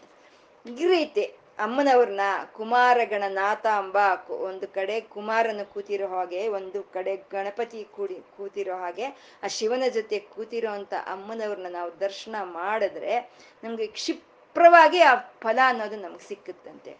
ಇದನ್ನ ರುಕ್ಮಿಣಿ ಕೃಷ್ಣನ್ ಜೊತೆ ಮದ್ವೆ ಆಗ್ಬೇಕಾದ್ರೆ, ಮದ್ವೆಗ್ ಮುಂಚೆ ಗೌರಿ ಪೂಜೆ ಮಾಡ್ತಾರಲ್ವಾ? ಗ ಮದ್ವೆಗ್ ಮುಂಚೆ ಗೌರಿ ಪೂಜೆ ಮಾಡೋವಾಗ ಈ ರೀತಿ ಧ್ಯಾನ ಮಾಡಿದ್ಲಂತೆ. ಕುಮಾರನ್ನ, ಗಣಪ, ಗಣನಾಥನ್ನ, ಶಿವನನ್ನ ಸೇರಿಸ್ಕೊಂಡು ಧ್ಯಾನ ಮಾಡಿದ್ರಂತೆ. ಅಂದ್ರೆ ಕ್ಷಿಪ್ರವಾಗಿ ಕೊಟ್ಬಿಡ್ತಾಳೆ. ಯಾಕೆ ಅಂದ್ರೆ ಅಲ್ಲಿ ಅವಳು ಅಂಬ, ತಾಯಿ, ಮಾತೃವಾತ್ಸಲ್ಯ ಅನ್ನೋದಿರುತ್ತೆ. ತಾಯಿ ಯಾವಾಗ್ಲೂ ಬೇಕ್, ಏನ್ ಬೇಕೋ ಅದನ್ನ ಪಟ ಪಟ ಅಂತ ಕೊಡ್ತಾಳೆ ಅಲ್ವಾ? ಅದ್ರಲ್ಲೂ ಮಕ್ಳಿದಾರಲ್ವಾ? ಗಣ ಗಣನಾಥನು ಸ್ಕಂದ. ಮಕ್ಕಳಿಗೆ ಇನ್ನೂ ಆತರ ನಾವ್ ಈ ರೀತಿ ಧ್ಯಾನ ಮಾಡ್ತಾ ಇದ್ರೆ ನಮ್ಗೆ ಏನ್ ಬೇಕೋ ಅದು ಇನ್ನೂ ಕ್ಷಿಪ್ರವಾಗಿ ಕೊಟ್ಬಿಡ್ತಾರಂತೆ ಯಾಕೆಂದ್ರೆ ಅವ್ರಿಗೆ ಎಲ್ಲ ಇವಾಗ್ಲೇ ಆಗೋಗ್ಬೇಕು ಅಷ್ಟೇ. ಐದ್ ನಿಮಿಷ ವೆಯ್ಟ್ ಮಾಡು ಅಂದ್ರೆ ಇಲ್ಲ, ಇವಾಗ್ಲೇ ಬೇಕು ಅಂತಾರೆ ಅವ್ರು. ಪಟ್ ಅಂತ ಕೊಟ್ಬಿಡ್ಬೇಕು. ಅವರೇ ಕೊಟ್ಬಿಡ್ತಾರಂತೆ. ನಾವೇನ್ ಕೇಳ್ತೀವೋ ಅಮ್ಮನವರೆಗೂ ಬಿಡಲ್ಲ. ಅವರೇ ಕೊಟ್ಬಿಡ್ತಾರಂತೆ ಕುಮಾರನು, ಮತ್ತೆ ಗಣನಾಥನು ಅಂತ. ಇವಾಗ ಮಗು, ಒಂದ್ ಐದು ವರ್ಷದ ಮಗು ಕಾಂಪೌಂಡಲ್ಲಿ ಆಟ ಆಡ್ಕೊಳ್ತಾ ಇದೆ. ಯಾರೋ ಬರ್ತಾರೆ, ಅವ್ರಿಗೇನೋ ಕೊಡ್ಬೇಕು ಅಂತ ಅಮ್ಮ ಟೀಪಾಯಿ ಮೇಲೆ ಆ ವಸ್ತು ಬಿಟ್ಟಿದೆ. ಅವ್ರ ಗೇಟಲ್ಲಿ ಬರೋಕ್ಕಿಲ್ಲ ಇನ್ನು ಅವ್ರ ಮುಖ ನೋಡೋಕ್ಕಿಲ್ಲ ಈ ಮಗು ಓಡಿ ಹೋಗಿ ಅಮ್ಮನಿಗೂ ಹೇಳಲ್ಲ, ಆ ವಸ್ತು ತಗೊಂಡೋಗಿ ಅವ್ರ ಕೈ ಕೊಟ್ಬಿಡುತ್ತೆ ಅಲ್ವಾ ಹಾಗೆ ಈ ಕುಮಾರನು, ಈ ಗಣನಾಥನು ಈ ರೀತಿ ಧ್ಯಾನ ಮಾಡಿದ್ರೆ ಅವ್ರಿಗೆ ಏನು ಬೇಕೋ ಅದನ್ನ ಕ್ಷಿಪ್ರದಲ್ಲೇ ಕೊಟ್ಬಿಡ್ತಾರಂತೆ ಅವರು ಅಂದ್ರೆ ಅಂದ್ರೆ ಮಕ್ಕಳು ಮಕ್ಕಳು ಅಲ್ವಾ? ಮತ್ತೆ ಕುಮಾರ ಗಣನಾಥಾಂಬ ಅಂತ. ಕುಮಾರ ಕುಮಾರ ಅಂದ್ರೆ ಅದು ಸುಬ್ರಹ್ಮಣ್ಯನು. ಆ ಸುಬ್ರಹ್ಮಣ್ಯನು ಆ ಸುಬ್ರಹ್ಮಣ್ಯನ ಅವತಾರವಾಗಿ ಆ ಸುಬ್ರಹ್ಮಣ್ಯನು ಬಂದಂತ ಕಾಲ ಅದು ಹೇಗಿತ್ತು ಅಂದ್ರೆ ಅಸುರ ಶಕ್ತಿಗಳು ಅಷ್ಟು ಬಲವಾಗಿತ್ತಂತೆ, ಅಸುರ ಶಕ್ತಿಗಳು. ಆವಾಗಿದ್ದಷ್ಟು ಬಲವನ್, ಬಲವಾದಂತ ಅಸುರ ಶಕ್ತಿಗಳು ಮುಂದೆ ಯಾವಾಗ್ಲೂ ಇರ್ಲಿಲ್ಲ ಇನ್ ಇನ್ ಹಿಂದೆನೂ ಯಾವಾಗ್ಲೂ ಬರ್ಲಿಲ್ವಂತೆ. ಅಂತ ಉತ್ಕೃಷ್ಟವಾದಂತ ಉತ್ಕೃಷ್ಟವಾದಂತ ರಾಕ್ಷಸ ಶಕ್ತಿಗಳಿತ್ತು. ಆ ಸಮಯದಲ್ಲಿ ಬಂದಂತವನು ಕುಮಾರನು ಅಂತ ಹೇಳೋದು. ಅದು ಶಿವನನ್ನ ಎಲ್ಲಾ ದೇವತೆಗಳು ಧ್ಯಾನ ಮಾಡಿದಾಗ ಅವನು ಅವನು ಭ್ರೂಣವನ್ನ ತೆಗೆದು ಅಮ್ಮನವ್ರ ಕೈಗೆ ಕೊಡ್ತಾನಂತೆ. ಅವ್ರದ್ದು ನಮ್ಮ ಹಾಗೆ ಒಂಬತ್ತು ತಿಂಗಳು ಗರ್ಭವಾಸವನ್ನು ಹುಟ್ಟಿ ಇದು ಮಾಡೋ ಅಂಥದ್ದಲ್ಲ ಅದು ದಿವ್ಯವಾದ ಶರೀರಗಳು ಅವ್ರದ್ದು ಆ ಭ್ರೂಣವನ್ನ ತೆಗೆದು ಆ ಪಾರ್ವತಿ ಕೈಗೆ ಕೊಟ್ರೆ ಶಿವನು ಅಗ್ನಿ, ತೇಜಸ್ಸು, ಆ ಅಗ್ನಿ, ಆ ತೇಜಸ್ಸನ್ನ ತಡಿಯಕ್ ಆಗ್ದಲೆ ಅಮ್ಮ ಹಾಗೆ ಜಾರಿ ಬಿಟ್ಬಿಟ್ಟಂತೆ ಕೆಳಕ್ಕೆ. ಜಾರಿ ಬಿಟ್ರೆ ಇವಾಗ ಅಲ್ಲಿ ಬಿದ್ದಂತ ಭ್ರೂಣಕ್ಕೆ ಹಾಲನ್ನು ಕುಡಿಸಿದ್ರೆ, ವಕ್ಷೋಜಗಳ ಹಾಲನ್ನು ಕುಡಿಸಿದ್ರೆ ಅದು ಮಗುವಾಗಿ ಪರಿಮಾಣ ಹೊಂದು ಬರುತ್ತೆ ಅದು. ಹೀಗೆ ಮುಟ್ಟಕ್ಕೆ ಆಗ್ಲಿಲ್ವೇ? ಇನ್ನೆಲ್ಲಿ ಅಮ್ಮ ಹಾಲನ್ನು ಕುಡಿಸೋದು. ಅಂದ್ರೆ ಅವಾಗ ಗಂಗೆ ಹೇಳಿದ್ಲಂತೆ ನನ್ನ ಕೈಗೆ ಕೊಟ್ರೆ ನಾನು ಹಾಲನ್ನ ಉಂಡಿಸ್ತೀನಿ, ನನ್ನ ವಕ್ಷೋಜಗಳಿಂದ ಅಂತ ಹೇಳಿದಂತೆ ಯಾರು ಕೊಡೋರು ಅಗ್ನಿನ ಗಂಗೆ ಕೈಗೆ? ಆವಾಗ ಅಗ್ನಿನೇ ಅಲ್ಲಿಗೆ ಹೋಗ್ಬೇಕು. ಗಂಗೆ ಕೈಗೆ ಅಗ್ನಿನೇ ಹೋಗ್ಬೇಕು. ಅಗ್ನಿಯಲ್ಲಿ ಹೋಗ್ಬೇಕು ಅಂದ್ರೆ ಮತ್ತೆ ವಾಯು ಸಹಾಯ ಆಗ್ಬೇಕು. ವಾಯು ಇದ್ರೇನೆ ಅಗ್ನಿ ಕದ್ಲಿತ್ತೆ. ಮತ್ತೆ ವಾಯು ಇರ್ಬೇಕು ಅಂದ್ರೆ ಅದು ಆಕಾಶದಿಂದ ಬರಬೇಕು. ಹಾಗೆ ಆ ಆ ಬಂದಂತ ಒಂದು ಆ ಮಗುವಿಗೆ ಗಂಗೆಯಿಂದ ಹಿಡಿದು ಸ್ಕಂದ ಮಾತೆ ಇರು ಅಂತ ಕರೀತಾರೆ. ಅವರೆಲ್ಲ ಹಾಲನ್ನು ಕೊಟ್ಟು ಆ ಸ್ಕಂದನನ್ನ ಅವರು ರಕ್ಷಣೆ ಮಾಡಿದ್ರೆ ಅವನು ಮಗುವಾಗಿ ಬಂದನಂತೆ. ಅವಾಗ ಮಗುವಾಗಿ ಅವನು ಬಂದ ತಕ್ಷಣ ಶಿವನು ಕುಮಾರ ಅನ್ನಂತೆ. ಶಿವನ್ಗೆ ಕುಮಾರ, ಪಾರ್ವತಿ ಕುಮಾರ ಅನ್ನಂತೆ, ಪಾರ್ವತಿಗೂ ಕುಮಾರ, ಗಂಗೆ ಕುಮಾರ ಅನ್ಲಂತೆ ಗಂಗೆಗೂ ಕುಮಾರ, ಮತ್ತೆ ಅಗ್ನಿ ಕುಮಾರ, ವಾಯು ಕುಮಾರ, ಆಕಾಶ ಕುಮಾರ, ಸ್ಕಂದ ಮಾತ್ರ ಇವರು ಕುಮಾರ ಅಂತಂದ್ರೆ ಹೌದು, ನಾನು ಎಲ್ಲರಿಗೂ ಕುಮಾರನೇ, ನಾನೇ ಕುಮಾರ ಅಂತ ಹೇಳಿದ್ನಂತಂದ್ರೆ ಎಲ್ಲರಿಗೂ ಕುಮಾರನಂತ. ಬಂದಂತ ಅವನೇನಾದ ಆರು ದಿಕ್ಕುಗಳಿಗೂ ವ್ಯಾಪಿಸ್ಕೊಂಡಂತೆ. ಪೂರ್ವ, ಪಶ್ಚಿಮ, ಉತ್ತರ, ದಕ್ಷಿಣ, ಮೇಲ್ಗಡೆ, ಕೆಳಗಡೆ. ಆರು ದಿಕ್ಕುಗಳಿಗೂ ಅವನು ವ್ಯಾಪಿಸ್ಕೊಂಡು ಷಡಾನನಾದ, ಷಣ್ಮುಖನಾದನಂತೆ. ಆರು ದಿಕ್ಕುಗಳಿಗೂ ವ್ಯಾಪಿಸ್ಕೊಂಡಂತ ಸುಬ್ರಹ್ಮಣ್ಯನ ಅವನು ಷಣ್ಮುಖನಾದ ಅಂತ. ಹಾಗೆ ಬಂದಂತ ಅವನು ಏನ್ ಮಾಡ್ದ? ಎಲ್ಲಾ ಸೈನ್ಯವನ್ನು, ದೇವ ಸೈನ್ಯವನ್ನು ಒಂದುಗೂಡಿಸ್ಕೊಂಡು ಅವನು ಸೇನಾಧಿಪತಿ ಆದ್ನಂತ. ಅಂದ್ರೆ ರಾಕ್ಷಸರ ಸಂಹಾರ ಆಗ್ಬೇಕು ಅಂದ್ರೆ ದೇವತೆಗಳಲ್ಲಿ ಏನು ಶಕ್ತಿ ಇಲ್ಲ ಅಂತ ಅಲ್ಲ, ಇತ್ತು. ಆದ್ರೆ ಒಂದಾಗಿರ್ಲಿಲ್ಲ. ಅವ್ರು ಸ್ಕ್ಯಾಟರ್ ಅಂತೀವಲ್ವ ನಾವು? ಹಾಗೆ ಅವರಷ್ಟಕ್ಕೆ ಅವರೇ ಹೋಗಿ ಇರ್, ಇದ್ರು ಐಕ್ಯವಾಗಿರ್ಲಿಲ್ಲ. ಎಲ್ಲರೂ ಐಕ್ಯವಾಗಿರ್ಲಿಲ್ಲ. ಆ ಇವಾಗ ಹಸಿರು ಶಕ್ತಿಗಳಾದ್ರೆ ಎಲ್ಲ ಐಕ್ಯವಾಗ್ಬಿಟ್ರು. ಎಲ್ಲ ರಾಕ್ಷಸರು ಒಟ್ಟಿಗೆ ಸೇರ್ಕೊಂಡು ಬಂದ್ರು. ಈ ದೇವತೆಗಳು ಮಾತ್ರ ಸ್ಕ್ಯಾಟರ್, ಅವರಷ್ಟಕ್ಕೆ ಅವರಷ್ಟಕ್ಕೆ ಆದರು. ಅವಾಗ ಎಲ್ಲರನ್ನು ಸೇರಿಸಿ ಒಂದು ಸೈನ್ಯವನ್ನಾಗಿ ಮಾಡಿ ಆ ಸೈನ್ಯಕ್ಕೆ ಅಧ್ಯಕ್ಷನಾದಂತೆ ಕುಮಾರಸ್ವಾಮಿ, ಅದು ದೇವಸೇನಾಧಿಪತಿ ಅಂತ ನಾವು ಹೇಳಿದೀವಿ, ಅವನು ಕುಮಾರನು ಅಂತ. ಅಂದ್ರೆ ಸೈನ್ಯವನ್ನೆಲ್ಲ ನಡೆಸಿದಂಥವನು ಅಂತ. ಹಾಗೆ ಸೈನ್ಯವನ್ನೆಲ್ಲ ನಡೆಸಿ ಆ ರಾಕ್ಷಸರನ್ನೆಲ್ಲ ಸಂಹಾರ ಮಾಡ್ದ. ರಾಕ್ಷಸರನ್ನ ಕುತ್ಸರು ಅಂತ ಕರೀತಾರೆ. ಆ ಕುತ್ಸರ್ನ ಸಂಹಾರ ಮಾಡ್ದಂಥವನು ಕುಮಾರನಾದ ಅಂತ, ರಾಕ್ಷಸ ಸಂಹಾರ ಮಾಡ್ದಂಥವನು ಅವನು ಕುಮಾರ ಅಂತ. ಆ ಕುಮಾರನ ಜೊತೆ ಅಂಬ ಕೂತಿದ್ದಾಳೆ ಅಂತ. ಅದೇ ಶಿವಶಕ್ತಿ ಐಕ್ಯ ಕುಮಾರ, ಸುಬ್ರಹ್ಮಣ್ಯ ಅಂದ್ರೆ ಶಿವಶಕ್ತಿ, ಐಕ್ಯತ್ವವನ್ನು ತೋರಿಸುವಂತಹದ್ದು. ಐದು ತಲೆಗಳು, ಆರು ತಲೆಗಳಲ್ಲಿ, ಆರು ಶಿರಸ್ಸುಗಳಲ್ಲಿ, ಐದು ತಲೆಗಳು ಶಿವಂದು, ಪಂಚಮುಖನಲ್ವಾ? ಪಂಚಮುಖ ಶಿವನಲ್ವಾ? ಐದು ತಲೆಗಳು ಶಿವನದಾದ್ರೆ ಒಂದು ತಲೆ ಅಮ್ಮನವ್ರದ್ದು. ಅಂದ್ರೆ ಶಿವಶಕ್ತೈಕ್ಯವನ್ನು ಅಲ್ಲಿ ತೋರಿಸುವಂತಹದ್ದು ಸುಬ್ರಹ್ಮಣ್ಯ. ಇನ್ನ ಇನ್ನು ಗಣಪತಿ ಇದ್ದಾನೆ, ಅವನು ಸೈನ್ಯಾಧಿಪತಿ, ಇವನು ಗಣಾಧಿಪತಿ. ಇಬ್ರು ಒಂದು ಗುಂಪನ್ನ ನಡೆಸೋ ಇಬ್ರು ಗ್ಯಾಂಗ್ ಲೀಡರ್ಸ್ ಇದ್ದಂಗೆ. ಅವನ ಸೈನ್ಯ ದೇವ ಸೈನ್ಯವನ್ನು ನಡೆಸಿದ್ರೆ ಇವನು ಗಣಗಳನ್ನೆಲ್ಲ ನಡೆಸೋ ಅಂತ ಅವನು, ಗಣಪತಿ ಇವನು ಅಂತ. ಗಣಪತಿ ಅಂದ್ರೆ ಏಳು ಕೋಟಿ ವೇದ ಮಂತ್ರಗಳೇ, ಸಮಾಹಾರ ಸ್ವರೂಪವೇ ಗಣಪತಿ ಅಂತ ಹೇಳೋದು. ಅಂದ್ರೆ ಸ್ಥಿರವಾಗಿರೋ ಅಂತ ಒಂದು ಜ್ಞಾನ ಸ್ವರೂಪನು ಅಂತ ಹೇಳೋದು. ಆನಂದ ಸ್ವರೂಪನೂ ಹೌದು ಅವನು. ಯಾಕೆಂದ್ರೆ ಅಮ್ಮನವರ ನಗುವಿನಿಂದ ಹುಟ್ಟಿ ಬಂದಂತವನ ಅಂತ ನಾವು ಬಂಡಾಸನ ಸಂಹಾರದ ಇದರಲ್ಲಿ ಹೇಳ್ಕೊಂಡಿದ್ರೆ ಮಹಾಗಣೇಶ ನಿರ್ಭಿನ್ನ ವಿಘ್ನಯಂತ್ರ ಪ್ರಹರ್ಷಿಕ ಅಂತ ನಾವು ಹೇಳ್ಕೊಂಡಿದೀವಲ್ವ ಅಲ್ಲಿ ಕಾಮೇಶ್ವರ ಕಾಮೇಶ್ವರ ನಗುನಿಂದ ಬಂದಂತವನು ಅದಕ್ಕೆ ನಮ್ಗೆ ಗಣೇಶನ ಮುಖವನ್ನು ನೋಡಿದ್ರೆ ನಮ್ಗೆ ನಗು ಬರುತ್ತೆ. ಅದಕ್ಕೆ ಅವನು ಶಂಕರರ ಹಾಸ ಜನಕ ಅಂತ ಕರೆದ್ರು. ಅಂದ್ರೆ ಸಮಂ ದೇವಿ ಸ್ಕಂದ ದ್ವಿಪವದನ ಪೀತಂ ಅಂತ ಅವರು, ಅವ್ರೇ ಅವ್ರೇನ್ ಮಾಡಿದ್ರು? ಸುಬ್ರಹ್ಮಣ್ಯನು ಮತ್ತೆ ಗಣೇಶನು ಇಬ್ರು ಒಂದೇ ಸರಿ ಅಮ್ಮನವರ ವಕ್ಷೋಜಗಳಿಂದ ಹಾಲನ್ನು ಕುಡಿತಾ ಇದ್ರಂತೆ. ಕುಡಿತಾ ಇದ್ರೆ ಇವನು ಕುಡಿತಾ ಕುಡಿತಾ ಆಟ ಆಡ್ತಾರಲ್ವ ಮಕ್ಕಳು? ಹಾಗೆ ಗಣಪತಿ ಆಟ ಆಡ್ತಾ ಆಡ್ತಾ ನೋಡಿದಂತೆ ಇದೇನಪ್ಪ ಅಮ್ಮನ ವಕ್ಷೋಜಗಳು? ಆನೆಯ ಕುಂಭಸ್ಥಳ ಇದ್ದಂಗೆ ಇದೆಯಲ್ಲಪ್ಪ ನಂದ, ನನ್ನ ಕುಂಭಸ್ಥಳ ಏನಾದ್ರೂ ಕದ್ಬಿಟ್ಲಾ? ಏನು ನನ್ನಮ್ಮ? ಅನ್ಕೊಂಡು ಈಗ ತಡವಿ ನೋಡ್ಕೊಂಡಂತೆ, ಇದೆಯೋ ಇಲ್ಲ ಅಂತ. ಅದನ್ನ ನೋಡಿ ಈಶ್ವರ ಸ್ಕಂದನೋ ಅಮ್ಮನವರು ನಗೆ ಆಡಿದ್ರಂತೆ. ಅದು ಹಾಸ ಜನಕಂತೆ ಅಂದ್ರೆ ಹಾಸ್ಯವನ್ನ ಹಾಸ್ಯ ಮಾಡೋ ಅಂತ ಅವನವನ ನಮ್ಮ ಮುಖ ನೋಡಿದ್ರೇನೆ ನಮ್ಗೆ ಸಂತೋಷ ಅನ್ಸುತ್ತೆ. ಅವನ ಮುಖ ನೋಡಿದ್ರೇನೆ ಹಾಸ್ಯ ಅಂತ ಅನ್ಸುತ್ತಲ್ವಾಗ ಹಾಸ ಜನಕನವನು ಅವನನ್ನ ಪಿಳ್ಳಯ್ಯಾರ್ ಪೆರಮಾಳ್ ಅಂತ ಹೇಳ್ತಾರಂತೆ. ಅಂದ್ರೆ ಮಕ್ಕಳ ದೇವರು ಅಂತ ಹೇಳ್ತಾರಂತೆ. ಮಕ್ಕಳು ಸ್ಥಿರವಾಗಿರಲ್ಲ. ಅವ್ರಿಗೆ ಸ್ಥಿರತ್ವ ಇರಲ್ಲ. ಅಲ್ಲೂ ಇಲ್ಲೂ ಅಲ್ಲೂ ಇಲ್ಲೂ ಇದಾಡ್ತಾ ಇರ್ತಾರೆ. ಅವಾಗ ಅಯ್ಯೋ, ಯಾಕೋ ನನ್ನ ಮಗುಗೆ ಸ್ಥಿರತ್ವನೇ ಇಲ್ಲ ಅಂತಂದ್ರೆ ಗಣಪತಿಗೆ ನಮಸ್ಕಾರ ಮಾಡಿಸ್ರಿ ಅಂತ ಹೇಳ್ತಾರೆ.